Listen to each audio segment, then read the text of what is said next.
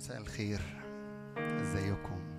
تعالوا نقف مع بعض ونبدأ اجتماعنا، وتعالوا نفتح مع بعض مزمور مية خمسة وتلاتين ونقرأ بعض الكلمات مع بعض بصوت عالي. واحنا بنقرأ الكلمات دي ارفع الرب، عظم الرب في زمن الشارع، في مليان مخاوف، مليان اضطرابات. ده زمن الكنيسة اللي ترفع في اسم الرب عالي وتحمد اسم الرب وتبارك اسم الرب. فاحنا بنقرا الكلمات دي كده ادرك ان كل الكلمات بتخرج مننا في التسبيح وفي العبادة بإيمان بتصنع تأثير في الأرض اللي احنا واقفين فيها. فتعالوا نقرا مع بعض هذه الكلمات. مزمور مية ستة وتلاتين، أنا آسف.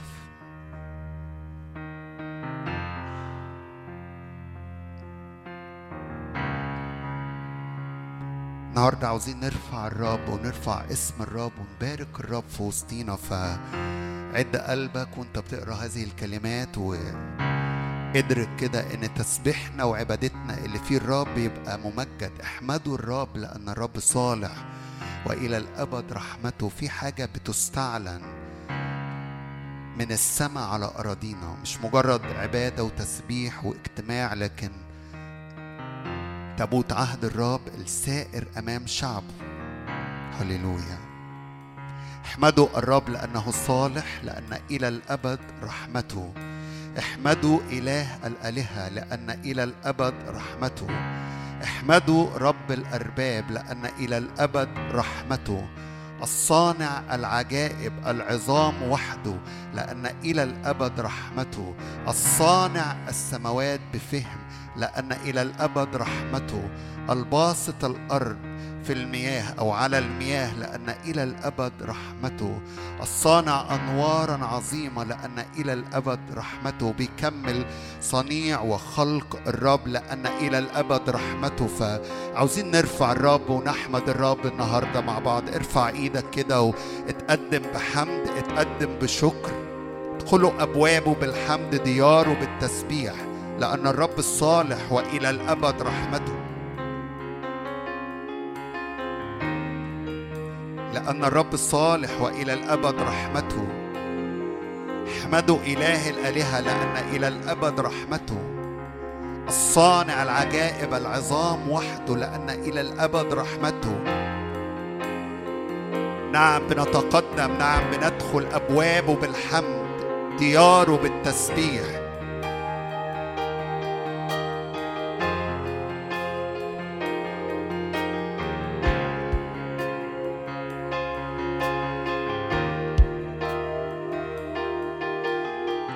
احمد الرب وبارك الرب. خد لحظات كده تقدم بالحمد وبالشكر للرب لأنه صالح، لأن إلى الأبد رحمته.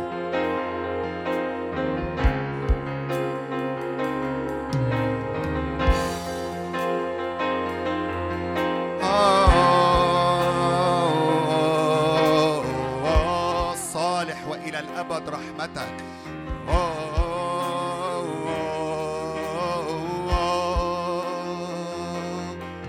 صوت التسبيح وصوت العبادة اللي خارج من كنيسة الرب، اللي بيعلن عن من هو الرب، الإله الصالح، الإله الأمين، بيصنع تأثير.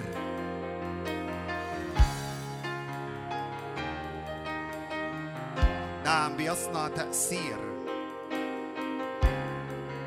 إعلان إنه صالح وإلى الأبد رحمته بيصنع تأثير على الأرض.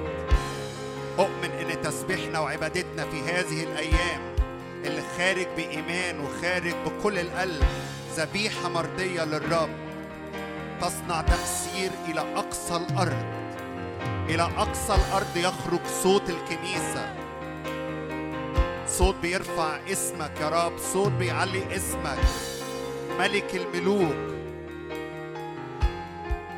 سيد الأسياد.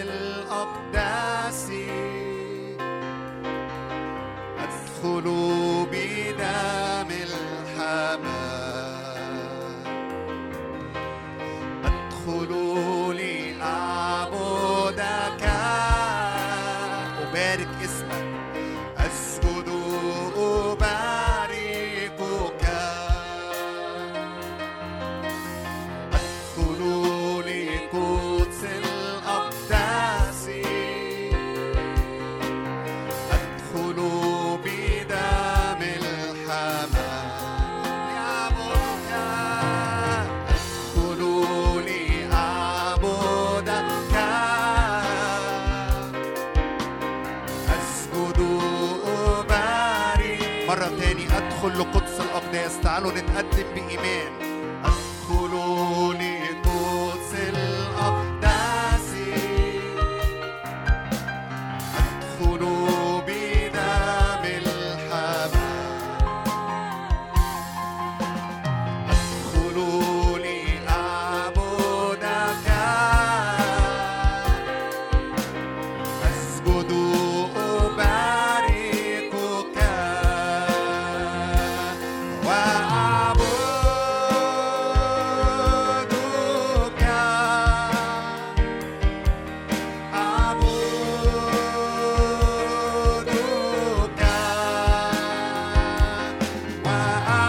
وأعبدك.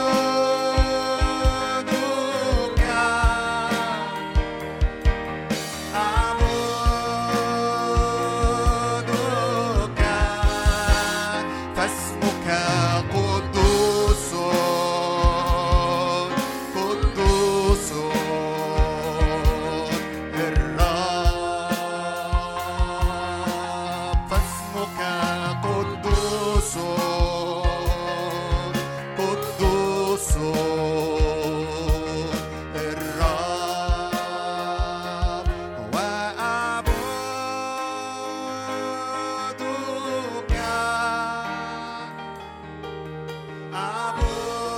وأعبدك.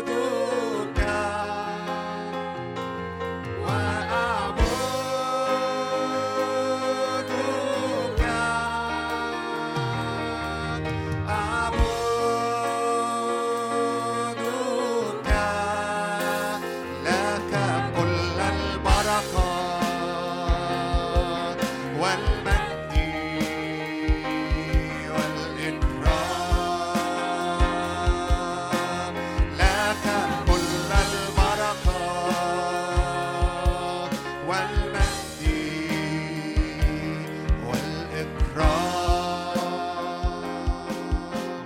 فاسمك قدوس، قدوس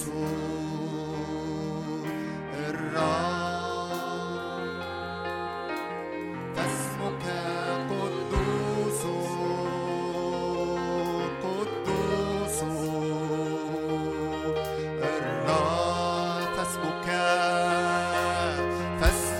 قدوس،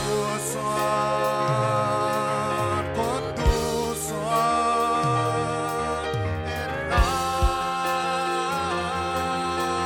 فاسمك، فاسمك قدوس، قدوس الرب، فاسمك قدوس. نرفع اسمك، نعلي اسمك، نبارك اسمك. قدوس، فاسمك قدوس، قدوس الرب. يا أبي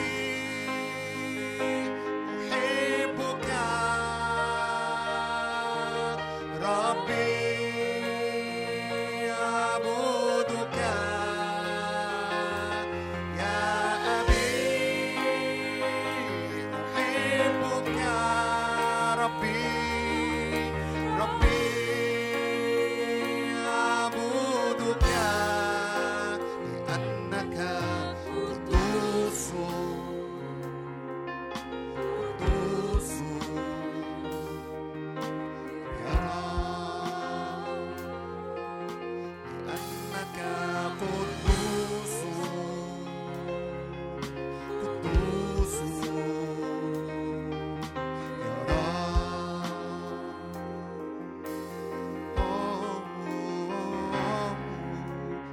رب. احمدوا الرب لأنه صالح، إلى الأبد رحمته. آه، صالح وإلى الأبد رحمته.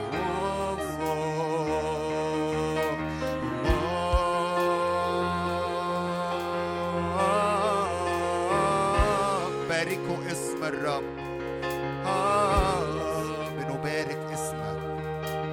آه، طويل الروح وكثير الرحمة، حافظ العهد والأمانة،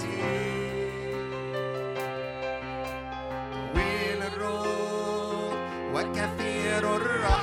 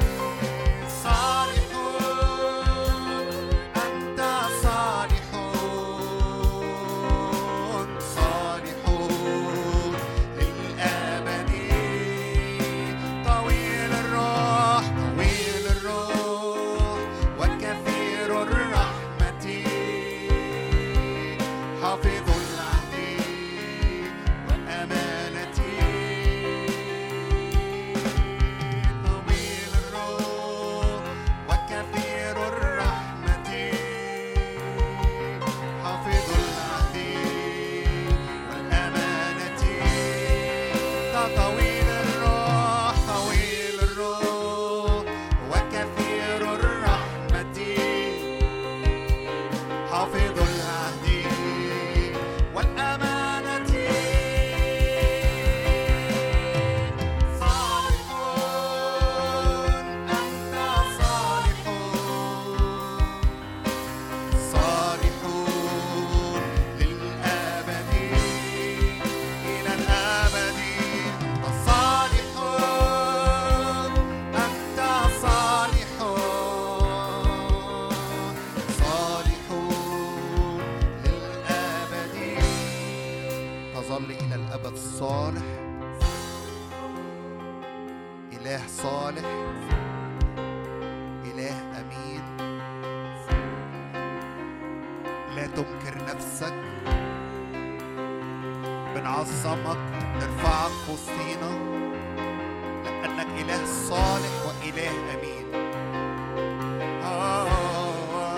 طويل الروح وكثير الرحمة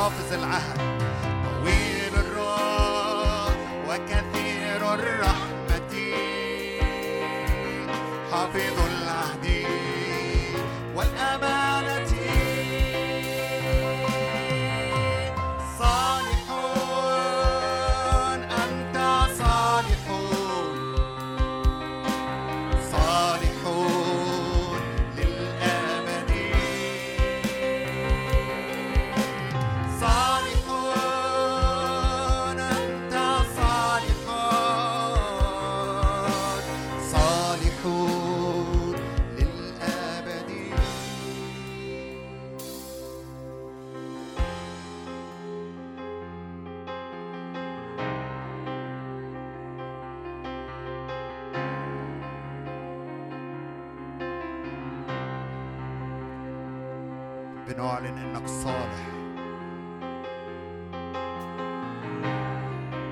بنعلن إنك صالح، بنعلن إنك صالح، بنعلن صلاحك وبنعلن أمانتك وبنعلن إنك إله عهد.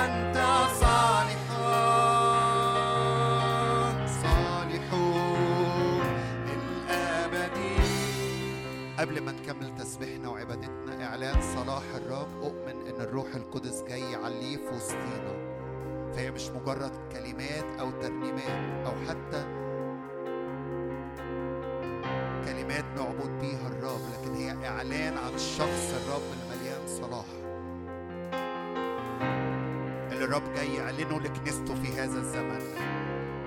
أنا معكم يقول الرب، أنا لكم إله وأنتم لي شعب، أنا عريس الكنيسة أنتم عروستي، فلا نخاف. كل خوف بيطرح إلى الخارج. مراحم الرب ونعمة الرب وصلاح الرب يملوا عروسته، يملوا كنيسته، يملوا شعبه. بماذا نمتاز عن باقي الشعوب؟ بمسيرك معنا.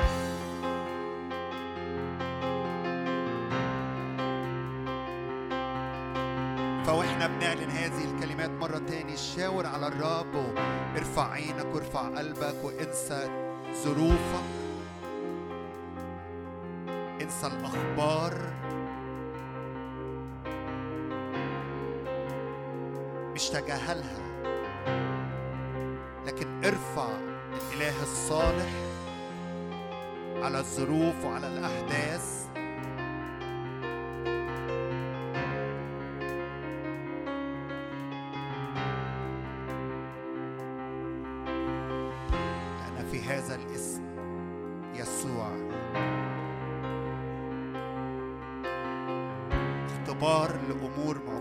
صانع العجائب وحده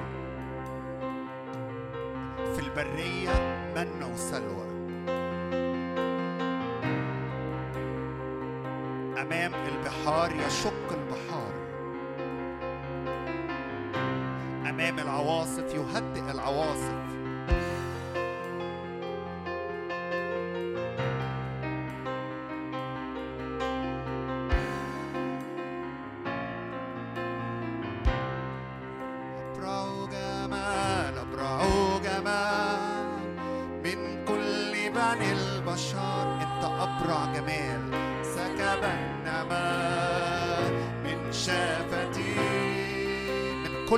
البشر الأبرع جمال هو أنت، من كل بني البشر املى الكنيسة بمجدك بجمالك.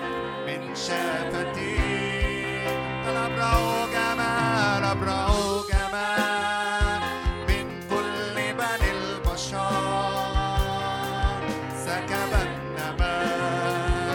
من شافتي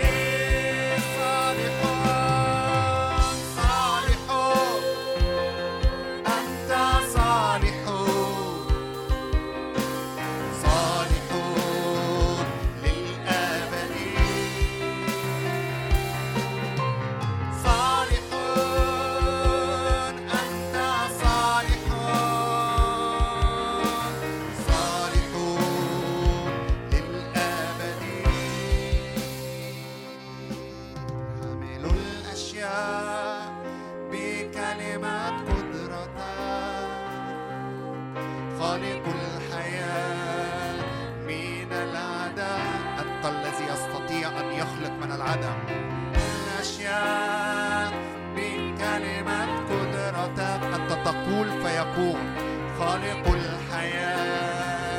من العدم، أنت الذي يأمر فيصير. حامل الأشياء بكلمة قدرتك، الكل يخضع لكلمتك. من العدم كل الأشياء مصنوعة ومخلوقة بكلمة منك، آه بكلمة قدرتك.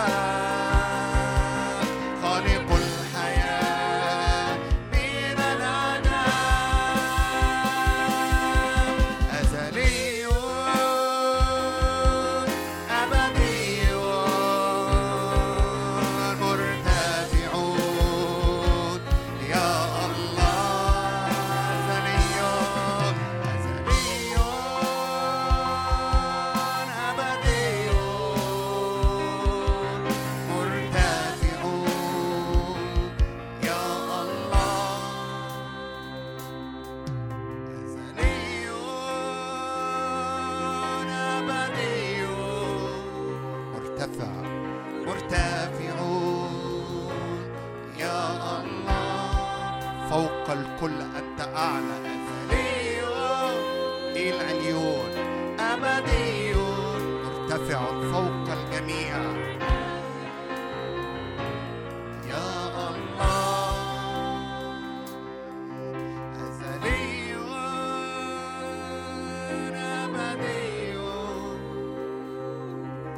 وأبدي مرتفع، يا الله أزلي وأبدي قلبي.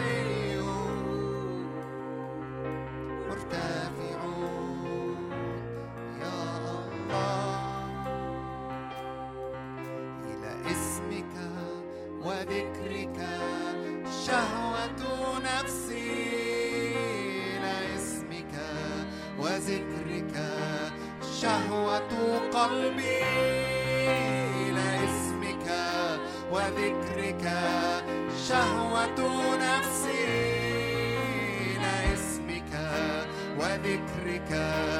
شهوة قلبي. يا يهوه قوتي، يا يهوه ترنيمتي،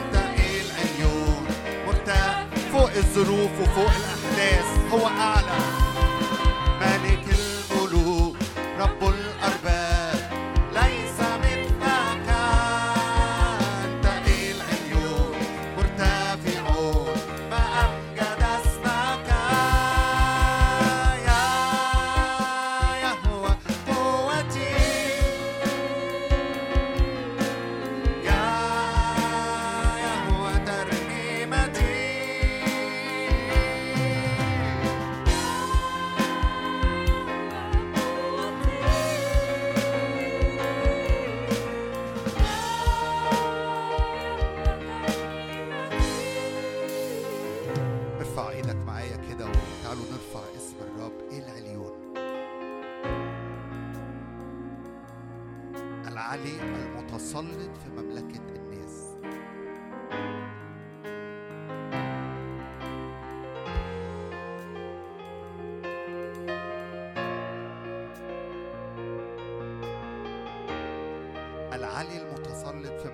الناس.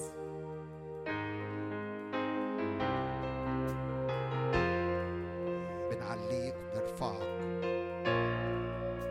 بنرفع اسمك إلى العليون.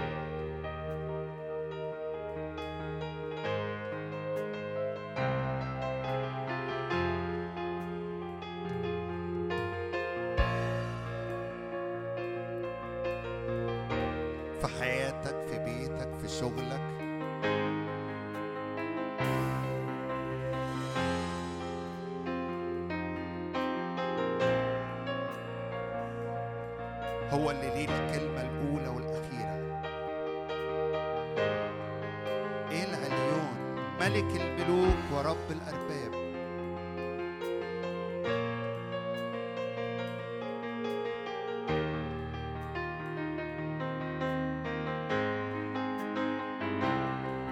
ملك الملوك رب الأرباب، ليس مثلك، أنت العيون مرتفعون ما أمجد، ليس مثلك في كل الأرض. ملك الملوك رب الأرباب، ليس مثلك، أنت العليون مرتفع. مرة تاني اعلن الإله العلي المتسلط في مملكة الناس، رب الأرباب، ليس مثلك، أنت العليون مرتفعون ما أمجد اسمك.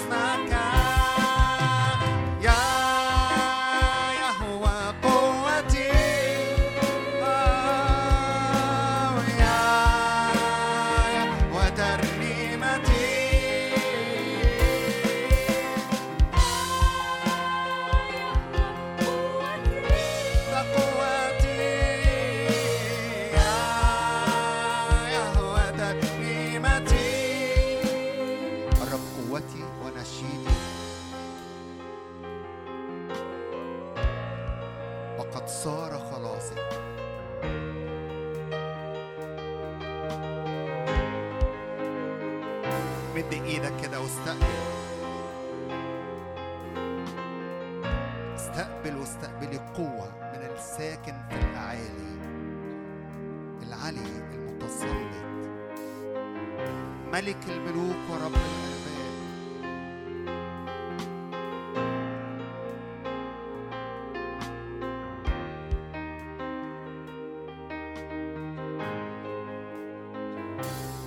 تلبسون قوة.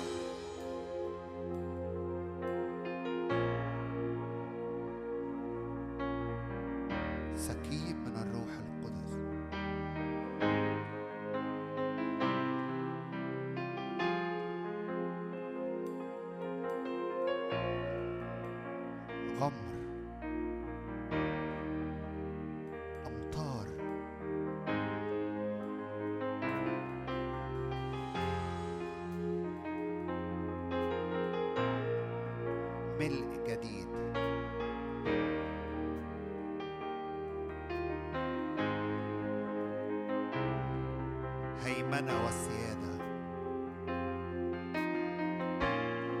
رب الروح القدس،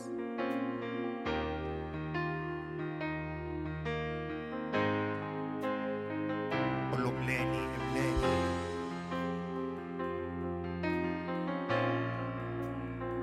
العذارى، الحكيمات، الأنية والمصابيح ملقانين من الزيت.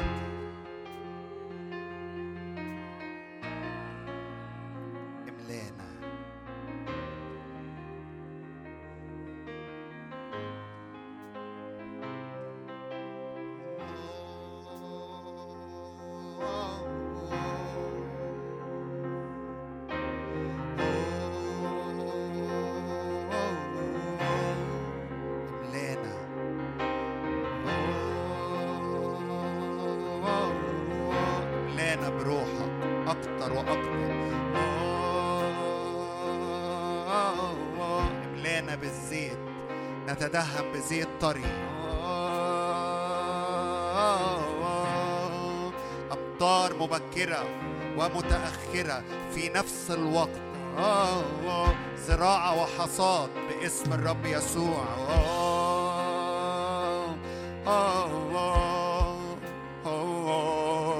نعم، نزرع في هذا الزمن ونحصد مئة ضعف.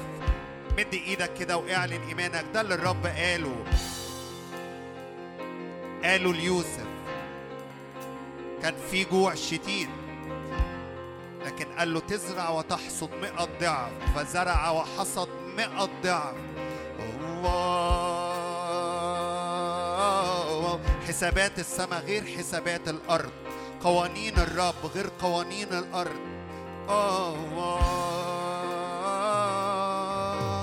ليس من يشابهك، ليس من يعادلك. من مثلك أيها الرب بين الآلهة؟ من يشابهك؟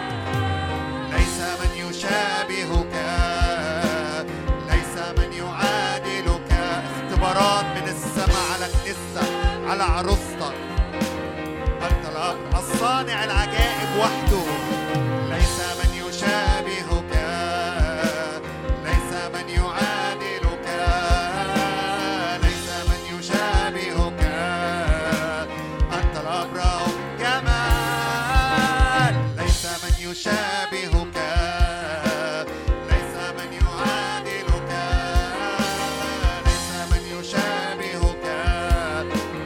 أنت الأب رب جمال، ليس من يشابهك، ليس من يعادلك، ليس من يشابهك. أنت الأب رب جمال، ليس مثل الرب.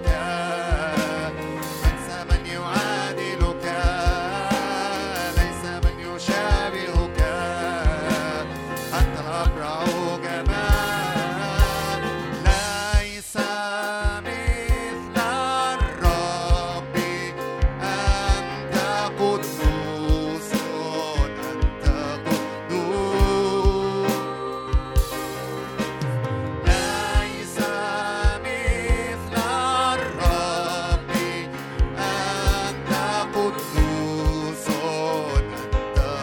أنت قدوس.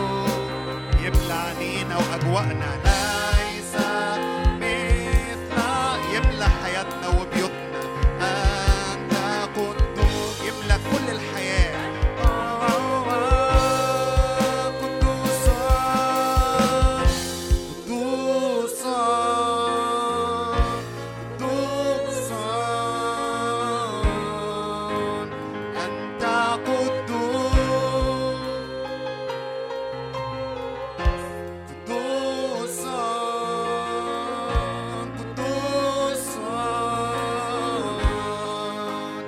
أنت قدوس، أنت قدوس، ليس مثل الرب. أنت قدوس، أنت قدوس، ليس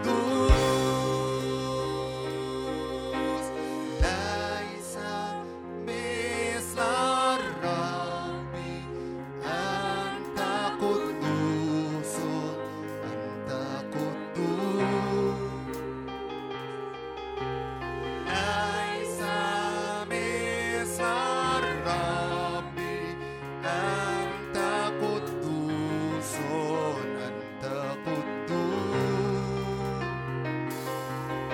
قدوس.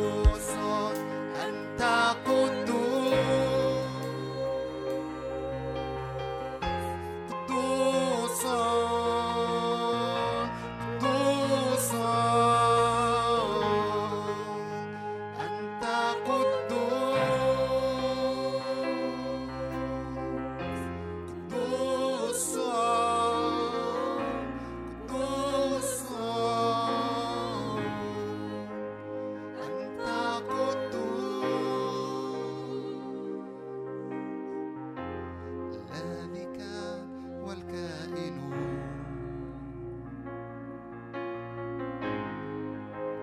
والذي يأتي ثابت لا يتغير. لا بك والكائن، أنت ثابت لا تتغير. والذي يأتي في وعودك، أنت ثابت. لا بك والكائن، في شخصيتك أنت ثابت. والذي يأتي، أنت لا تتغير، صالح وأمين. لا بك والكائن،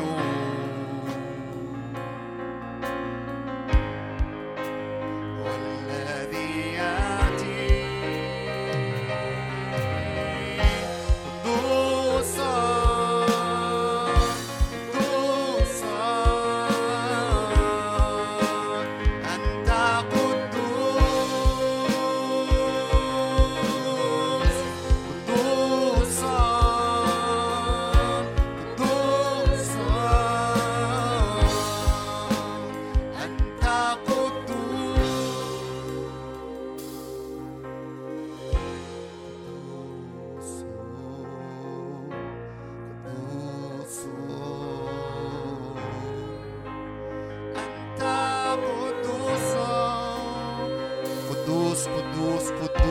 رب الجنود،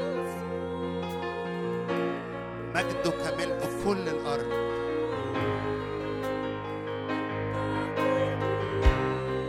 ليمتلئ بيتك من مجدك، لتمتلئ عروستك من مجدك، ليمتلئ الهيكل بتاعك من مجدك. نعم، لنمتلئ من مجد الرب. آه، قدوس قدوس قدوس رب الجنود.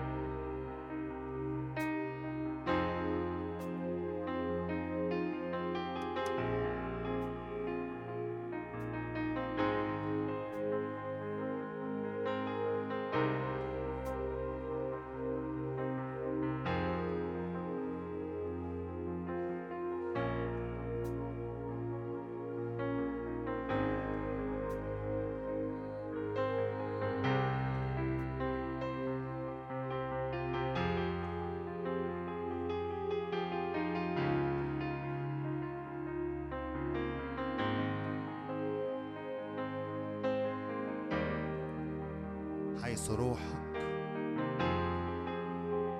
حرية.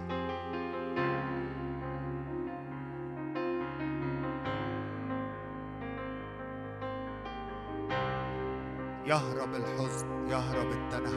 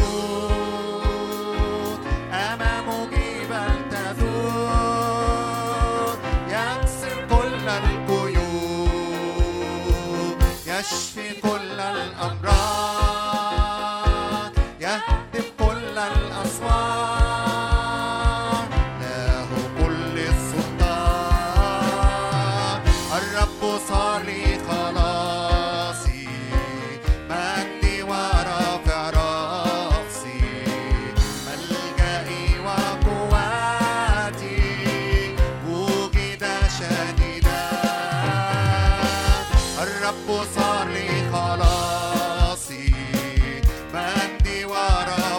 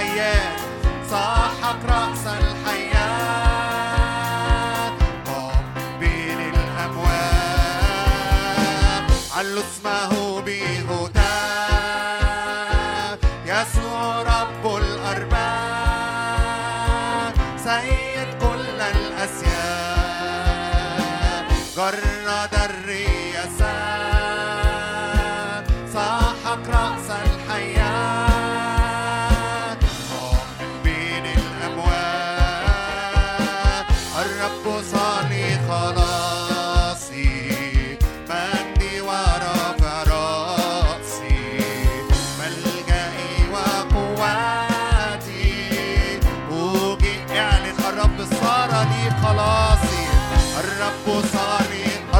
خلاصي ونشيدي مجدي ورافع رأسي ملجئي وقوتي. مرة تاني تعالوا نعلن اسم رب الجنود، اسم رب الجنود أمامه جبال تذوب، يكسر كل القيود، يشفي كل الأمراض، كل السلطان له كل السلطان. اسمه رب الجنود، اسمه رب الجنود أمامه جبال تذوب، يكسر كل القيود، يشفي كل الأمراض، يهدم كل الأصوات، له كل السلطان، له كل السلطان. الرب صانع خلاصي مجدي ورافع رأسي ملجئي وقوتي مجدا شديدا. الرب صانع خلاصي مجدي ورافع رأسي ملجئي وقوتي. اسم الرب هتاف، علوا اسمه بهتاف، يسوع رب الأرباب سيد كل الأسياد، جرد الرياسات، ساحق رأس الحياة، قام بين الأموات. علوا اسمه بهتاف، علوا اسمه بهتاف،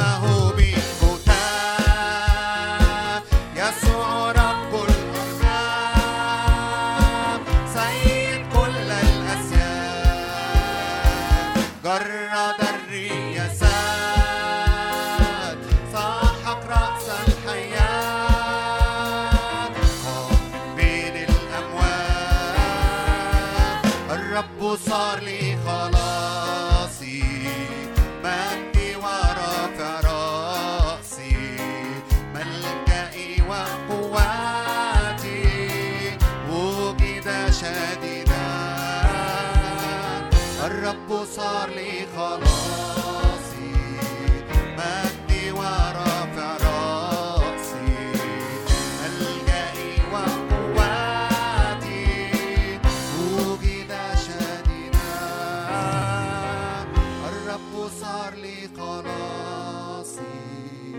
مجدي ورافع رأسي ملجئي وقوتي مجدا شديدا.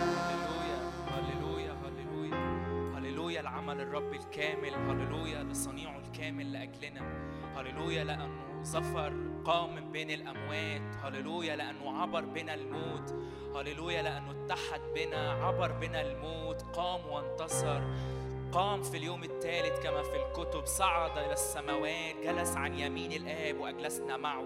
هللويا لأجل عمل الصليب الكامل، هللويا لأجل عمل الفداء الكامل، هللويا لأنه في صليب المسيح جرد الرياسات والسلاطين، أشهرهم جهارا ظافرا بهم في الصليب في اسم الرب يسوع. هللويا لأنه نحن شعب لنا مثل هذا، هللويا لأنه إحنا الشعب الذي لنا الرب إلهه، هللويا لأننا نمتاز عن الكل بمسير الرب معنا، ليس مثلك يا شعب، الرب هو إلهه، سيف عظمته وترس خلاصه في اسم الرب يسوع. شكرا يا رب لأن نسير معك في موكب نصرتك في كل حين، شكرا لله الذي يقودنا في موكب نصرة المسيح في كل حين في اسم الرب يسوع. شكراً للرب الذي يعبر بنا، شكراً للرب السائر معنا كل الطريق، شكراً للرب العابر معنا، السائر أمامنا نار أكلة. هللويا لأنه ليس مثل الرب، ليس مثلك يا رب، عظيم اسمك، عظيم في الجبروت، من لا يخافك يا ملك الشعوب، ليس في كل حكماء الملوك ولا في كل ممالكهم مثلك، ليس مثلك، ليس مثل الرب إلهنا، معتزاً في القداسة، مخوفاً في التسبيح، صانعاً عجائب، ليس مثل الرب إلهنا الذي نحن شعبه، الرب قال كده إنه أنا أخذتكم، قال عن شعبه كده كما تلتصق المنطقة بحقوي الرجل هكذا ألصقتكم بي لأجعل لكم اسما وفخرا ومجدا في اسم الرب يسوع. شكرا يا رب لأنك تسير معنا، لأنك عنا لست ببعيد. شكرا يا رب لأنك صالح لكل مراحمك على كل أعمالك. الرب بار في كل طرقه، الرب رحيم في كل أعماله، صالح للكل ومرحمه على كل أعماله. يحمدك يا رب كل أعمالك، يباركك كل أتقيائك، بمجد ملكك يا رب يخبرون بجبروتك ينطقون، ليعرفوا بني آدم قدرتك ومجد جلال ملكك. ملكك ملك كل الدهور يا رب، وسلطانك إلى دور فدور. هاليلويا. الرب عاضد كل الساقطين، الرب مقوم كل المنحنين. أعين الكل إياك تترجى وأنت تعطيهم طعامهم في حينه. الرب بار في كل طرقه، رحيم في كل أعماله. أنت تفتح يدك يا رب فتشبع كل حي رضا في اسم الرب يسوع. الرب قريب لكل الذين يدعونه الذين يدعونه بالحق. الرب يسمع تضرعهم فيخلصهم.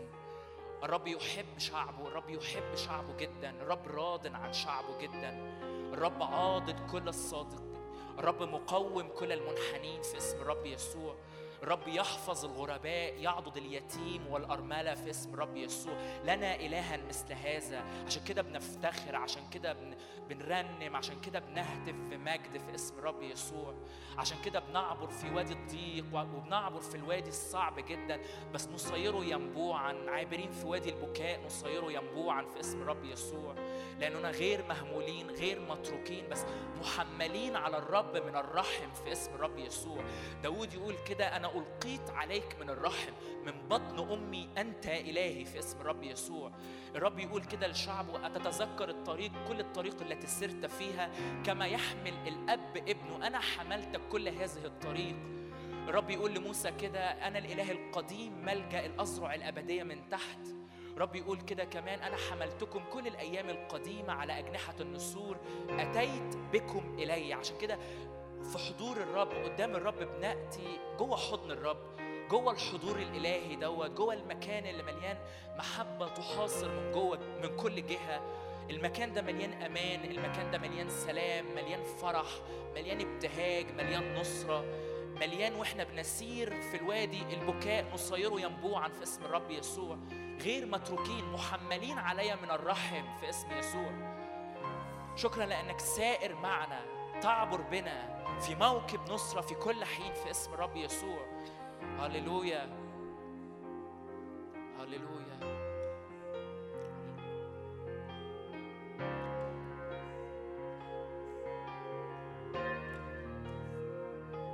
مش كده يا رب بنستغل الأوقات اللي بنيجي فيها قدامك، بنستغل المرات اللي فيها عبادة، بنستغل الجسد، بنستغل المجيء قدام ليك وحدك قد أتينا في اسم رب يسوع. عشان كده بنأتي لهذا المكان المهيب جدا، هذا المكان اللي ملقان محبة وبساطة، بس كمان ملقان مخافة ومهابة في اسم رب يسوع. هذا المكان اللي اسمه أورشليم السماوية، محفل الملائكة، هناك أرواح الأبرار المكملين في اسم الرب يسوع. هناك وسيط العهد يسوع المسيح، هناك دم الرش، هناك الله ديان كل الأرض في اسم الرب يسوع. هناك كنيسة الأبكار المكتوبة في السماء. هنا مكان نصرتنا، هنا المكان اللي بنجد فيه الغلبة في كل أيامنا في اسم الرب يسوع. هناك أمام عرش النعمة نجد نعمة، عونا، رحمة في حينه في اسم الرب يسوع. أشعر كده الرب الرب بيتلامس مع قلوب كثيرين وبيقيمهم ويشجعهم. يشبعنا في اسم الرب يسوع، يشبع كل النفس الذليلة والزائبة. أشبعت النفس المعية في اسم الرب يسوع، أشبعت النفس المعية في اسم الرب يسوع.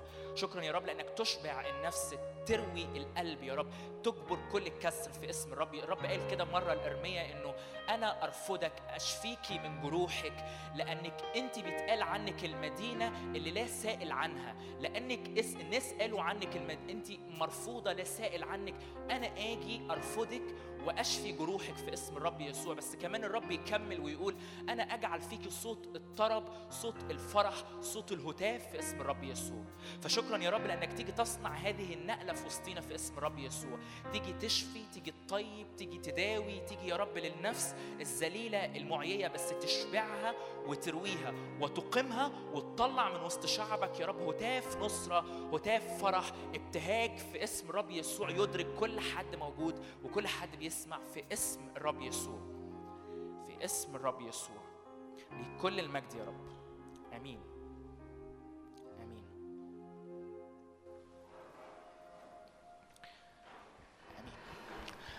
عاملين ايه؟ كويسين؟ مبسوط اكون معاكم النهارده.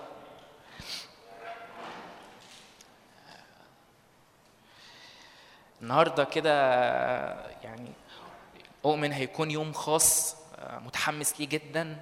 النهارده هيكون بيتقدم تعليم شويه عشان موضوع انا كنت عايز اتكلم فيه، اشارككم فيه من بدري من اول ما عرفت ان انا عندي مشاركه معاكم هنا. فممكن كده هناء في في ورق كده. النهارده هنقدم، هيبقى يوم كده فيه شويه تعليم، هنحكي عن موضوع غالي قوي، هنحكي عن الصليب. هنحكي عن ايه؟ هنحكي عن الصليب. و فهتقدم ليك ورق كده النهارده. الورقه دي هتلاقيها فيها وش وظهر، فيها شويه مواضيع، فيها شويه نقط. عايز اتكلم ببساطه عن الابعاد الرب يسوع اتمها واكملها في الصليب. امين. فهتكتشف انه وانت بتقرا كده او احنا بنحكي ممكن تلاقي انه في حاجات اول مره تسمعها، وممكن هتلاقي في حاجات كده ايه ده المصطلحات ديت ما كنتش فاهمها بالطريقه ديت. ما تتضايقش، ما تت... يعني ما تتلخبطش. كده كده الورق ده هيكون معاك عشان المواضيع دي تبقى قدامك طول الوقت، والتسجيل هيكون معاك. اعتقد اعتقد هتحتاج تسمعه مره واثنين لحد ما تهضمه، فده اللي هنتحرك فيه مع بعض. اخر الورقه كده هتلاقي فيها شويه كتب ومراجع لو انت حابب تقرا، لو انت بتحب القرايه هتلاقي فيه كتب انجليزي، كتب عربي، هتلاقي فيه كتيب صغير لو انت ما بتحبش القرايه الطويله، هتلاقي فيه حاجات تسمعها على اليوتيوب. فانت هيبقى عندك لو انت حابب تدرس اكتر عن الموضوع عن الصليب وتفهم عمل الرب الكامل اللي اتمه لينا. امين امين مش امين.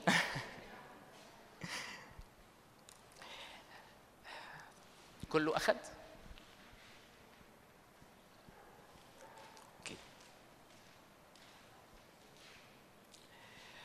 والحقيقة الصليب هو أحد المواضيع الجوهرية الغالية جدا في الحياة المسيحية، ومفيش حاجة أبدا اسمها إنه يعني أنا عارف يعني عارف أسمع كده كتير إنه إيه تعرف إيه عن الصليب، فالصليب ده آه الرب كده جه وغفر لي كده خطاياي عشان أنا أخلي الناس الوحشين حلوين ويروحوا السماء. يعني لما بسمع كده فالحقيقة يعني أمين ده جزء حقيقي حصل في الصليب، بس مش هو ده كل الصليب. واللي هنعمله مع بعض إن إحنا هن هن هنحكي شوية مع بعض عن عن هذه الأبعاد المختلفة الكاملة اللي الرب عملها. فهسمي كده يعني المشاركة ديت من من إنجيل يوحنا عدد تسعة. إحنا مش كل الشواهد هنفتحها لأنه مش هقدر أقول كل الشواهد حقيقي. كل نقطة من النقط ديت ينفع لوحدها تبقى موضوع كامل يتاخد في يوم لوحده، فأنا مستحيل في ساعة أحكي عن كل النقط ديت دلوقتي بالتفصيل. بس أنا مجرد أني هفتح عينينا أننا نشوف الأبعاد الكاملة ديت فنفهم اللي الرب عمله في الصليب. أمين. فمش كل الشواهد هتتفتح، بس أنت لو معاك ورقة أو في بيت بعد كده اكتب الشواهد جنب في الأماكن الفاضية ديت وارجع اقراها وتعلمها. أذكرك كمان بنقطة قبل ما أبدأ أنه في فرق ما بين الوعظ والتعليم. فالوعظ ممكن أنا أسمع عظة فأتشجع، الرب يشجعني ويفرحني وأقول أمين وأتحرك. التعليم لأ، مختلف شوية. التعليم محتاج أني أرجع البيت وأكتر اللي اتقال وأفتح الشواهد وأدور فيها وأخلي الكتاب المقدس قدامي وأقول هو بالفعل اتقال كده ولا لأ. فالتعليم هيحتاج مننا شوية مجهود. أمين. رب يسوع كده في يوحنا تسعة عشر عدد سبعة عشر قال لهم كده انه يتكتب عنه كده ان هو خرج وهو حامل صليبه لمكان اسمه الجمجمه او يقال له بالعبريه الجلجسة. فانا اقتبست بس الموضوع دوت انه في احداث، شويه احداث كده حصلت في طريق المسيح لحد مراحل الجلجسة وأحداث حصلت وهو على الصليب وأحداث حصلت مباشرة بعد الصليب. اللي هنعمله النهاردة إن إحنا هنبص على مباشرة قبل الصليب وأثناء الصليب ومباشرة بعد الصليب. دي كده خريطة مبدئية للي اللي هنعمله النهاردة، والرب يديكم نعمة تسمعوني وتستحملوني، والرب يديني نعمة أقدر أقول كل الكلام دوت في الساعة ديت. طيب أول كده ما هتفتح معاك هتلاقي كده آه آه هتلاقي كده إيه معنى الفدا. في حاجة عايز أبدأ فيها قبل ما أتكلم عن الأبعاد المختلفة اللي الرب يسوع عملها في الصليب. ما هو الفداء المسيحي؟ وهقول لك ليه ده مهم كمقدمة. الفداء ببساطة شديدة هو أبسط تعريف ليه هو الاسترداد. الفداء ما هواش فقط الصليب، الفداء ما هواش فقط القيامة، الفداء هو قصة وحياة يسوع المسيح من بداية تجسده لحد إمتى؟ لحد ما هيجي تاني في المجيء التاني. فلو أنت عايز تكتب كده الفداء بدأ إمتى؟ بدأ من تجسد يسوع المسيح في المطوبة العذراء مريم في ملء الزمان. هنا بدأت قصة الفداء. غلاطية أربعة أربعة كل بشارة جبرائيل الملاك للعذراء مريم، هنا أول محل عليها الروح القدس، حُبل بها من الروح القدس. إيه اللي حصل؟ اتحدت الطبيعة الإلهية اللاهوت، اتحد واتخذ لنفسه جسد إنساني كامل. يعني إيه جسد إنساني كامل؟ يعني جسم بشري وروح بشرية ونفس بشرية. فإيه اللي حصل في وقت التجسد؟ الطبيعة الإلهية ملء اللاهوت اتحد بالطبيعة البشرية كاملة. أمين؟ من هنا بدأ التجسد. هقول لك ليه كمان شوية، أنا بتك على الحاجات ديت. طيب هتلاقيك بعدها مروراً بإيه؟ يعني التجسد ده بدأ في وقت ال ال ال أو سوري الفداء بدأ في وقت التجسد. طب مروراً بإيه؟ مروراً بحياة المسيح الكاملة، يعني ثلاثة وثلاثين سنة وكام شهر، وموته على الصليب، وقيامته في اليوم الثالث، وصعوده، وإرسال الروح القدس. طب هيكتمل إمتى هذا الفداء؟ هيكتمل في المجيء الثاني. أفتح لك، ممكن نفتح مع بعض الآية ديت هتوضح اللي أنا بقوله. أفسس واحد عدد ثلاثة عشر وأربعة عشر. فأنا كل مرة ببص على حياة يسوع المسيح أنا برى نفسي في هذه الحياة. فيسوع المسيح ما هوش فقط هذا الرجل الذي صار كده كان بيتحرك في الجليل وانا بتفرج عليه وهو بيتمشى كده واقول اه ده الرب يسوع كان بيتحرك هناك وبيشفي يعمل معجزات وتألم على الناس المتألمة، تحنن على الناس اللي احتاجوا تحنن، وده مات، ده احنا جالنا اخبار ان هو مات، وجالنا في بي بي سي نيوز ان هو اتدفن ومش عارف ايه، وبعد كده فجأة ده ده القبر فارغ. لا، هو مش قصة يسوع المسيح اللي هو هناك وانا قاعد في بيتنا، لكن هو قصة يسوع المسيح المتحد بنا. عشان كده كل مرة تقرأ في الكتاب المقدس وإحنا كنا في المسيح وإحنا كنا مع المسيح. فأنا بشوف يسوع المسيح كل مرة، تشوف الرب يسوع وهو بيتحرك إحنا كنا في المسيح. فالرب يسوع وهو عايش حياته إحنا كنا في المسيح. رب يسوع لما اعتمد في الأردن إحنا كنا في المسيح. رب يسوع لما لما صعد على الصليب إحنا صلبنا معه. بولس يقول كده مع المسيح صلبت. فهو ما كانش هناك وأنا هنا، لا ده هو متحد بيا، ملء اللاهوت في الناسوت. طبيعته الإلهية احتوت كل الطبيعة البشرية في داخله. فشفت يسوع في الصليب فكنت معه في الصليب. شفت يسوع لما نزل أقسام الأرض السفلى شفته كنت معه متحد فيه. لما قام قمت معه، لما صعد صعدت معه، لما جلس عن يمين الآب جلسنا معه في السماويات. أفسس اثنين خمسة هجيلها قدام. بس فاهمين الفكرة؟ قصة الفداء هي قصة يسوع المسيح من أول تجسده من القديسة العذراء مريم في ملء الزمان هتنتهي في المجيء الثاني. يعني إيه فداد؟ يعني استرداد. طب استرداد لإيه؟ الآيات ديت هتوضح لنا. أفسس واحد ثلاثة عشر وأربعة عشر. الذي فيه أنتم إذ سمعتم كلمة الحق إنجيل خلاصكم، الذي فيه أيضا إذ آمنتم ختمتم بروح الموعد القدوس. لحظة واحدة لحظة واحدة. يعني إيه الكلام دوت؟ سهلة. يعني أنا أول ما أمنت بالرب يسوع واديت له حياتي وقلت له أنا بدي لك حياتي والرب ولدني الميلاد الجديد وبقيت ابن لي، الآيات دي بتقول كده: أنا أول ما أمنت بيه قبلت الإنجيل المسيح ختمت بروح الموعد القدوس، الروح القدس سكن في داخلي وقال من هنا ورايح ده ابني. سهلة كده؟ فأنا بقيت إيه لما بقيت ابنه؟ بقيت شريك معاه، بقيت في شركة واتحاد معاه. كنت زمان منفصل عنه، دلوقتي بقيت في شركة معاه، بقيت في سلام معاه، بقيت في راحة معاه، ينفع استمتع بالبركات اللي هو أتمها ليا، صح؟ فأنا لو تعبان ينفع بسبب البركة اللي أتمها في صليبه وفي جلداته أشفى، ينفع حزني يتحول لسلام بسبب يسوع المسيح اللي أتم ليا كل هذا الفرح والتعزيات والسلام. دول بركة وامتيازات الأبناء. حلو الكلام؟ عدد اللي بعده بقى يقول إيه؟ الذي هو عربون ميراثنا. ده إيه ده؟ ده الروح القدس اللي سكن فينا، اللي خلاك شريك مع الرب، اللي فاض فيك بسلامه، اللي فاض فيك بفرحه. سماه عربون ميراثنا. يعني إيه عربون؟ يعني جزء مقدم بالدفع لحاجة كبيرة جاية قدامها تحصل. سهل العربون؟ يعني بدفع جزء عشان في حاجة كبيرة هتحصل. فبيقول لك الروح القدس اللي انت اختبرته لما امنت بالرب يسوع، الفرح والشركة والسلام، البركات اللي انت خدتها لما بقيت ابن للرب يسوع، ده مجرد عربون، ده مجرد حاجة كده مبدئية لحاجة كبيرة هتحصل.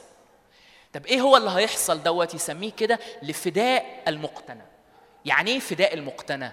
لما يجي الوقت اللي يحصل فيه الفداء الكامل لينا، بس مش واحنا بس على الارض، ده لكل الخليقه بتاعته، مش بس المؤمنين، لكل الخليقه بتاعته. لما الرب ياتي ويخلق السماء الجديده والارض الجديده اللي هيسكن فيها البر، ساعتها مش هيكون فيه لا مرض ولا تعب ولا موت، لا لعنه تسمى فيما بعد. الرب هناك هو يسكن فيها، مسكن الله مع الناس. هو ده الفداء الكامل للخليقه. هو ده اللي رومية ثمانية يتكلم عنه، ان الخليقه منتظره استعلان مجد الابناء. تعتق الخليقه. امتى هتعتق الخليقه؟ يعني ايه تعتق؟ يعني تطلع بقى اخيرا بدل الفساد اللي هي فيها والموت اللي هو فيه. هتعتق عتق كامل، هتحرر بالكامل، هتسترد بالكامل. بس امتى؟ في المجيء الثاني. وصلت؟ فالصليب اللي احنا هنتكلم عنه النهارده بابعاده هو بعد محوري جدا في قصه الفداء الكبيره ديت. امين امين. مش متشجعين؟ انتوا مصدومين؟ ما انا قلت لكم هتتصدموا كتير في اوقات. عادي خالص، هيبقى التعليم معاك، تراجعوا مرات ومرات. طيب، اول حاجه هتلاقي كده، اول حاجه عندك انه انه وانا جاي ناحيه الصليب كده، وانا بتقدم للصليب في بعد كده لازم ابدا بيه. هتلاقي عندك اسمه اعلان محبه الله. فتقول لي انا عارف انه الرب بيحبنا كده وارسل ابنه الرب يسوع. اقول لك اه، بس الحقيقه في فكره غريبه يعني يعني منتشره، انت محتاج تفلترها وما تصدقهاش تاني، انه كأن بسبب الشر الله الاب غضبان جدا جدا جدا وعايز يفتك بالخليقه ديت بسبب شرورها، وجه الرب يسوع كانه قال له معلش عشان خط انا هنزل افديهم. الرب ما حصلش كده، دي قصه هزليه. الله أحب، يوحنا ثلاثة ستاشر، الله أحب العالم حتى بذل ابنه الوحيد. الآب أحب هذا العالم اللي خلقه، بس هذا العالم وجده متألم جدا بسبب شرور الخطية.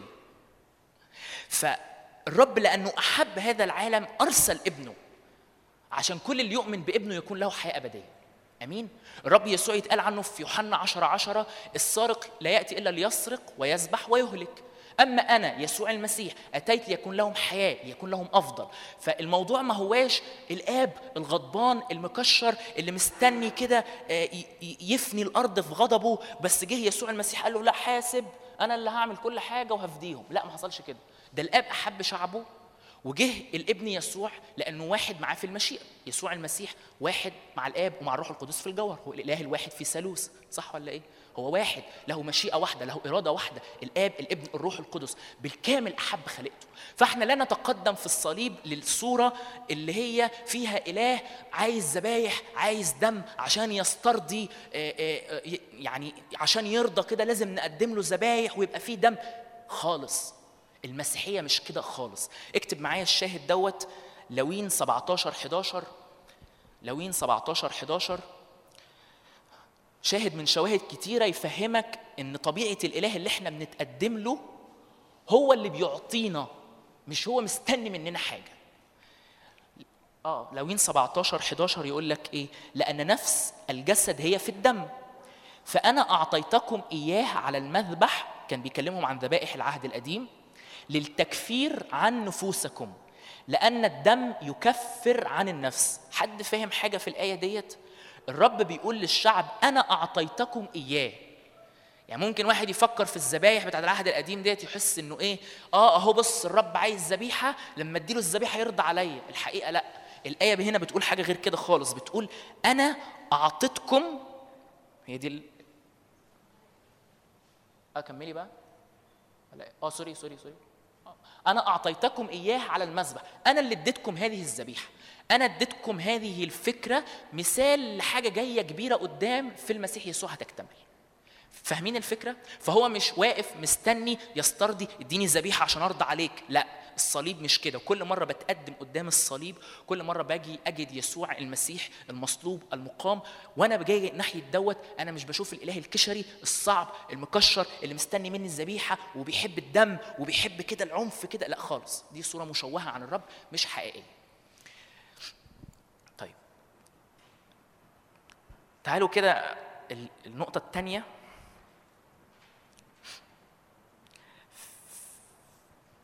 تاني نقطة هتلاقوها عندكم، إنه يسوع المسيح هو لازم، وأنا بتكلم عن الصليب ما ينفعش ما أتكلمش عن الخطية. يسوع المسيح إحنا عارفين إن هو حمل الخطية، بس أنا عايز كده أقدم يعني أفسر شوية حاجات أفسسها، أعتقد اتقدمت هنا قبل كده بس حابب أقولها تاني بتفصيل. إنه الخطية ما هياش الشتيمة بتاعتي، الخطية ما هياش إن أنا كدبت، الخطية ما هياش إن أنا عملت حاجة غلط، الخطية هي حالة مش فعل. فالخطية هي حالة بعدي عن الرب، حالة بعد الإنسانية وانفصالها عن الرب. فلما تبص كده، تعالوا نفتح شاهد مشهور كده في متى سبعة وعشرين، متى سبعة وعشرين وعدد ستة وأربعين. فآدم خلق، الرب خلق آدم في الجنة، البداية، الأصل، الصورة الحقيقية، وقال له كده أنا هكون في شركة معك، هتمشى معاك. كان بيمشي معاه عند هبوب ريح النهار، يعني أو لو تحب تقراها في السبعينية هتلاقيها أنه في وقت العشية يعني. فالرب بيحب يكون في هذه الشركة، بس آدم قال له لا يا رب أنا عايز أمشي بنفسي وأنا هاخد طريق. بس قال له يا آدم خد بالك، يوم تأكل من هذه الشجرة موتا إيه؟ ولا موتا أميتك؟ لا، موتاً تموت. فآدم طلع بره هذه الشركة الإلهية. فإيه اللي حصل؟ آدم بدل ما كان قدام الرب ونسله قدام الأرض ويصحى عينه في عدن في حضن الآب قدام الرب كده، فجأة آدم لقى نفسه خارج الجنة، مش موجود في هذه الشركة. هذه الحالة من البعد اسمها موت، هذه الحالة اسمها الخطية. إيه هي الخطية؟ يعني ابتعاد عن الهدف، هي حالة بعدي عن الرب. فعدم وجودي في شركة مع الرب، عدم وجودي في اتحاد مع الرب، عدم ان انا بتولد وببقى في اتحاد وفي شركة معاه، هي دي اسمها الخطية. انا انا انا اخطأت الهدف. ايه هو الهدف اللي اخطأته؟ انك تكون في شركة مع الرب. فالجنس البشري كله مولود اخطأ. فلو تحب تكتب كده شاهد رومية خمسة اتناشر، رومية خمسة اتناشر يقول ايه؟ احنا عارفين بخطية، بالانسان الواحد دخلت الخطية، وبالخطية الموت، هكذا اجتاز الموت إلى الجميع إذ أخطأ الجميع. فبسبب خطية آدم، بسبب أنه طلع بقى برا عدن، برا هذه الشركة الإلهية، إحنا جينا، وإحنا جينا في حالة مليانة موت وفساد. فالموت سار في الروح وسار في النفس، فالنفس بقت صعبة وبقت مليانة مرارة وبقت مليانة قسوة. ما هي طبيعي، مش في شركة الحياة، إحنا ابتعدنا عن الحياة. وكذلك الجسد سار فيه الموت، وكذلك الطبيعة فسدت وسار فيها الموت.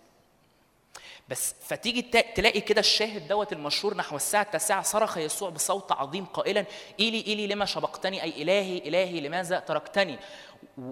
ومهم جدا تفهم دوت، إنه عمر أبدا ما كان يسوع مثلا صرخ لأنه الآب كده إيه سابه في اللحظة ديت، لاهوته لم يفارق ناسوته للحظة واحدة ولا طرفة عين. طول الوقت كان ناسوت متحد باللاهوت، عمره ما افترقوا أبدا. بس الصرخة ديت بتعبر عن صرخة البشرية المبتعدة عن الرب.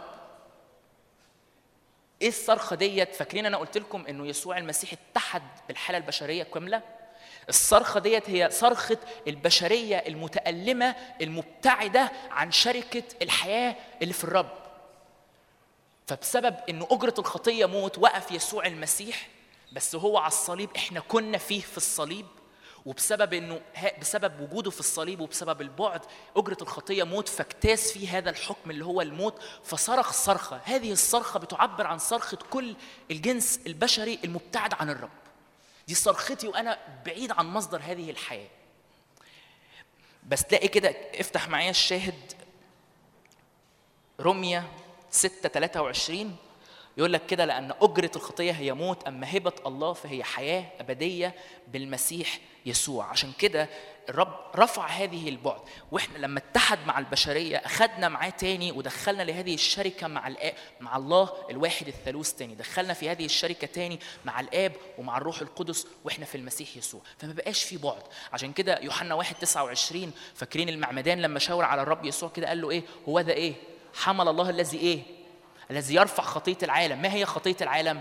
حالة الانفصال وحالة البعد. إحنا دلوقتي بنقولها إيه؟ هو ذا حمل الله الذي رفع خطية العالم، لأنه الفداء قد اكتمل، لأنه يسوع المسيح اتصلب بالفعل.